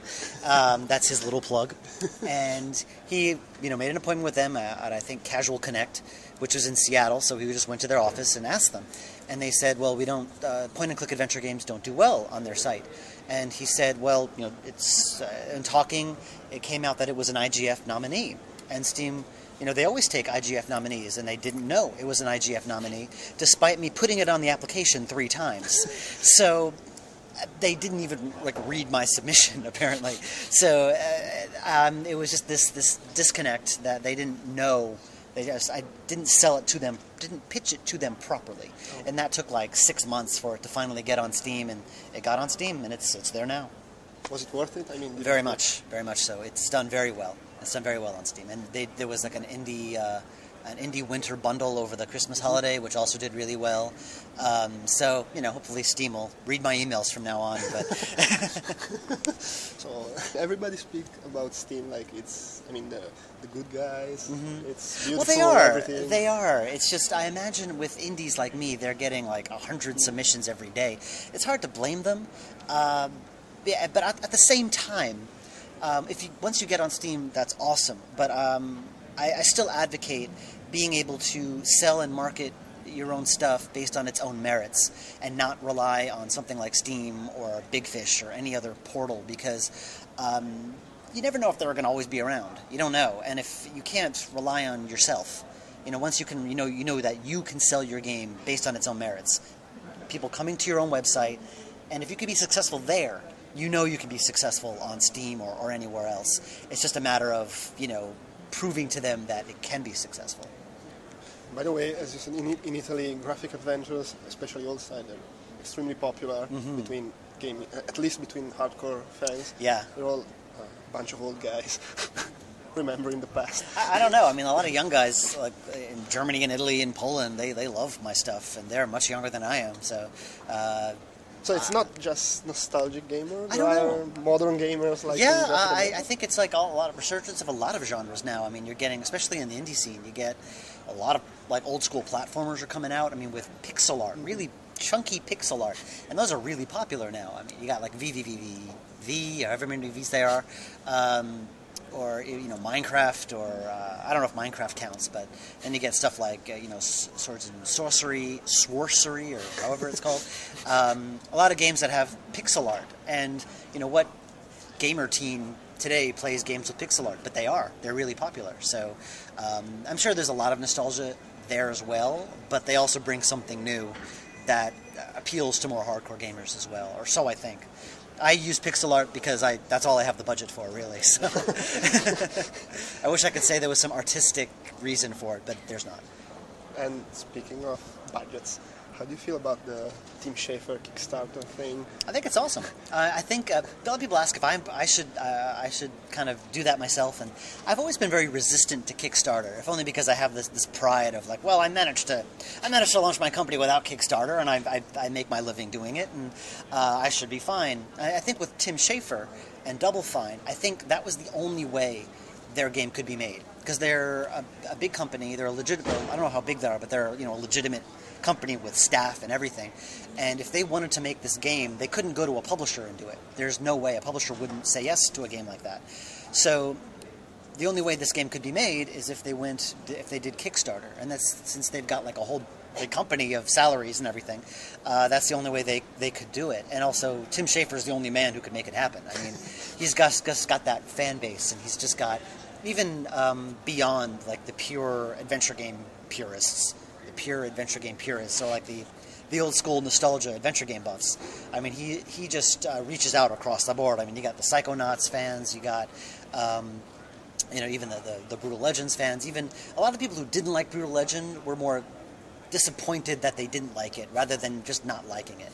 Um, everyone loves him, and he's just so cool and laid back, and you want to see him succeed. And um, and he's yeah, I, I think he's the only one who could have made it happen on that scale. Me, I don't know if I got that kind of clout, but maybe maybe one day I'll, I'll try it. The interesting thing about Kickstarter, if I'm not talking too much, Oh, is um, I'm noticing a lot of successful companies launching games on Kickstarter. Uh, you've got, uh, I know, uh, Cthulhu Saves the World by Zeboyd Games. I think, yeah, Zeboyd Games. They, you know, they they've always made a um, kind of a splash about how successful they were on Steam and on Xbox Live, and so they're like, "Hey, look how successful we are! We've sold X amount of copies. We earned more money in one week than we did in the last year." You know, they're very successful, and yet you always see them on Kickstarter, and they don't need the money. It's just that it's a promotional tool. A lot of Kickstarter is being used for promotion a lot. Um, you see on a lot of forums like this game now announced on Kickstarter, and that always surprises me. Like this is from a successful company. They've had a, they've you know sustained themselves on their own game. Why do they need Kickstarter? It's because it's for promotion mostly. Uh, so I think I'm not quite sure how to leverage that for myself, but you know again one day I'll I'll, I'll try it. Well, it's also probably that a lot of people uh, like to think to, uh, they are part of the development process. I'm Yeah. putting in my, my money. And also something that I noticed uh, on my side in doing magazines, uh, there's a lot of people who don't want to pay for, I don't know, a subscription or pay for a mo- a monthly Yeah. issue, but if uh, they are given the option to donate, they pay more. yeah. Oh yeah, yeah, yeah. I don't know, it's strange. Well, it's funny how like uh, I think Dwarf Fortress. I I know my wife uh, always follows this stuff. Uh, she loves those kind of games. Uh, I know he survives on pure donations alone. I think, and um, yeah, there's just so many different business models now. It's like I'm sticking with the old "you give me money, I give you a game" model. I know that's crazy and out there and like completely Outrageous. outrageous and risky, but uh, you know I'm sticking to that because that's kind of what I know. Uh, yeah, that's that's kind of it so far. I was told you could talk, talk me about Resonance. Yeah, uh, it's kind of out. It's kind of out of the bag now. Um, we were keeping mum about it for a long time because um, I just don't like to announce things until we have stuff to show. But uh, it got uh, kind of prematurely announced because um, there was a. Well, I'll, I'll tell you the story basically. Uh, I don't know how much you know about Resonance, but uh, for those of you who don't, I'll, I'll tell you. It's a game uh, written by a man named Vince Wesselman, also known as Vince 12. That's what he calls himself on the internets. And he has been working on this game called Resonance for about five years, I think. He started in 2007. And um, he it's just this gorgeous, gorgeous game. It's got four playable characters and all these neat little innovations. And um, he's got a lot of the art made, and he was working on it for a long time. But he also has a wife, two kids, a full time job, and he was bouncing around the country, so he had no time to work on it. And I tried out a build uh, last summer of uh, 2011, and I loved it. I thought it was fantastic. And I had just finished uh, up with Gemini Rue with Josh, and that was a success. And when I tried out Resonance, I said to him, I said, "Look, you know, this is so good. you know, when do you think you'll, when are you going to finish this? And he said he didn't know. Uh, maybe a year, maybe two years. I'm like, no, no, this has got to be done. Here's the, and I made him a deal that uh, we would publish it and program it. My wife is a programmer. Unlike me, she actually went to school for that kind of thing. I just sort of learned on my own. Uh, and she had just finished up a project, so she was going to work on it full time. And we would publish it that way. So um, we would take like a larger share of the pie because we were more heavily involved with the making of it. And he agreed because his, from his point of view, he just wanted it to be done. It had been going on for too long, and you know we get a nice, you know, so he gets the game finished and he gets the accolades for that, and we, we get a nice game. So and, and we share at the end, and so that's sort of how that started. And we were keeping mum about it for a long time. Janet was working on it for eight months, and we weren't saying anything. And then it got to the point where I started doing the voice acting, and I was looking for voice actors. And one of the characters is this older, very gruff cop. And the first guy I thought of was Brian, who did Azrael in Gemini Rue. But he came in, did the audition, and voice was just exactly the same as Azrael. Um, he just couldn't deviate from that. Uh, uh, I'm sure he could have, but it was just it, he sounded too much like Azrael. So I asked around. I said, "Does anyone know like a kind of older, gruffer kind of voice?" And my friend Sarah Elmale, who's one of my voice actresses, uh, she's from New York as well. She recommended. She said, "Well, I know I'm in touch with Logan Cunningham, who did the narrator from Bastion. You know, he can do pretty gruff." And I said, "Yeah, yeah, he can." Um, like if you know Bastion, you know that voice. And I'm like, he lives in New York. Like, yeah, he totally lives in New York. Like, would he be willing to pay what I can pay? And she said, yeah, I don't see why not. So she got me in touch with him, and he auditioned, and he was awesome. So uh, he came in, and he's been doing the voice, and then he was interviewed and asked about what uh, he was doing next. And he asked me if it was okay to mention it, and I said, sure, go ahead. So that's how it's now known that we're working on Resonance. Kind of a long answer to that question, but Sci-fi. yeah, it's kind of uh, sci-fi. I guess the best way to describe it is like, I don't know, like medical, ex- like science experiment gone wrong, like uh, dangerous technology. You have to find it before the bad guys do. It's, it's like, um, so it's kind of sci-fi. It's kind of thriller. It's kind of, um, uh, there's a bit of a love story in there too, kind of. It's very, very cool. You have these four very different characters none of whom trust each other, and it's sort of they each have different motivations for being involved, um, and so it's it's very very cool. And um, I mean, Janet has been uh, helped. She's been just been adding so much to it. She's just been adding like a lot of dialogue flavor, and Vince has been working on you know a lot of like the there's a lot of interesting little puzzles that Vince is putting together, and uh, it's really it's really an amazing piece of work. I mean, not to be a PR shill for my own game here, but I think it's really awesome. That's why we took it in the first place. And so when is it coming out? May.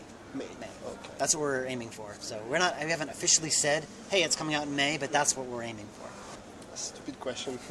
you said that you do pixel art graphics not because of an artistic choice, but because of, I mean, budgets. Yeah. So assuming you have, I don't know, infinite money, Uh-huh. what would you like to change? I, I don't know. I think like um, if I had more money, it's getting to the point where people like uh, whenever I do up the budgets, they a lot of people don't like the graphics. It's it's interesting because the the more money you have to spend on a project, suddenly the cost of everything just exponentially gets higher. When we did Emerald City Confidential, um, the, that budget was about I think one hundred ninety thousand dollars, which was.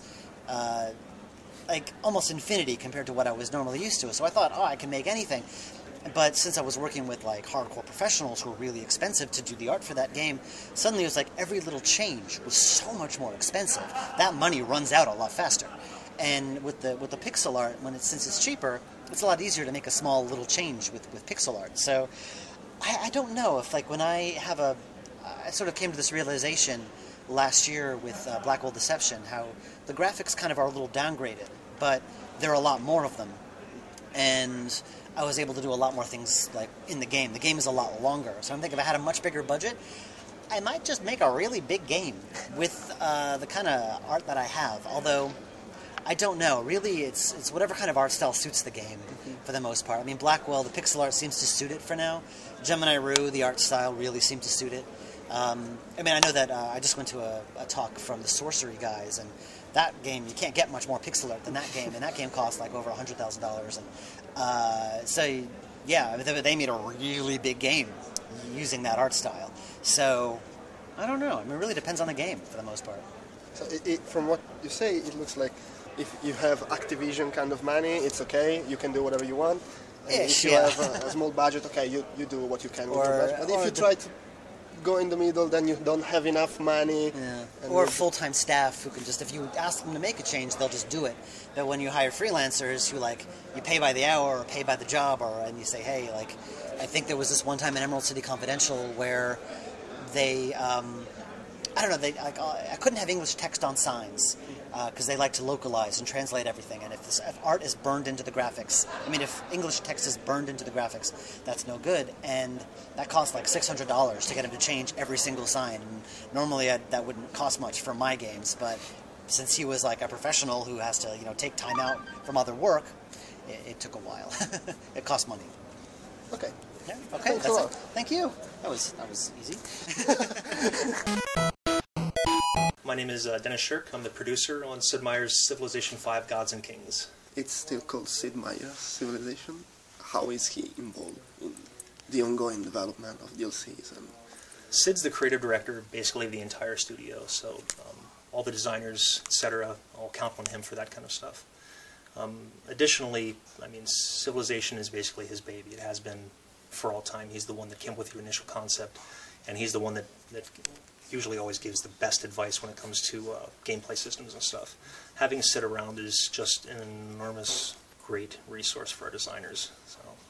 so he's like this godfather that comes in and says, "Oh, I think you should do that." Yes, and he's he's really quick. The, the, the magic with Sid is that he can play something for five minutes, and you could have worked on it for three months and automatically just see, yeah, that's not going to work. And they'll just see it. They can see it so quickly. It's, that's what's great about him. He's just really good at spotting gameplay that might not work really well. Um, how do you value the uh, community stuff? I mean, in developing a DLC or updates, uh, do, do you get all the feedback on things that people don't like? Uh, about Oh, yes. It's a fine line.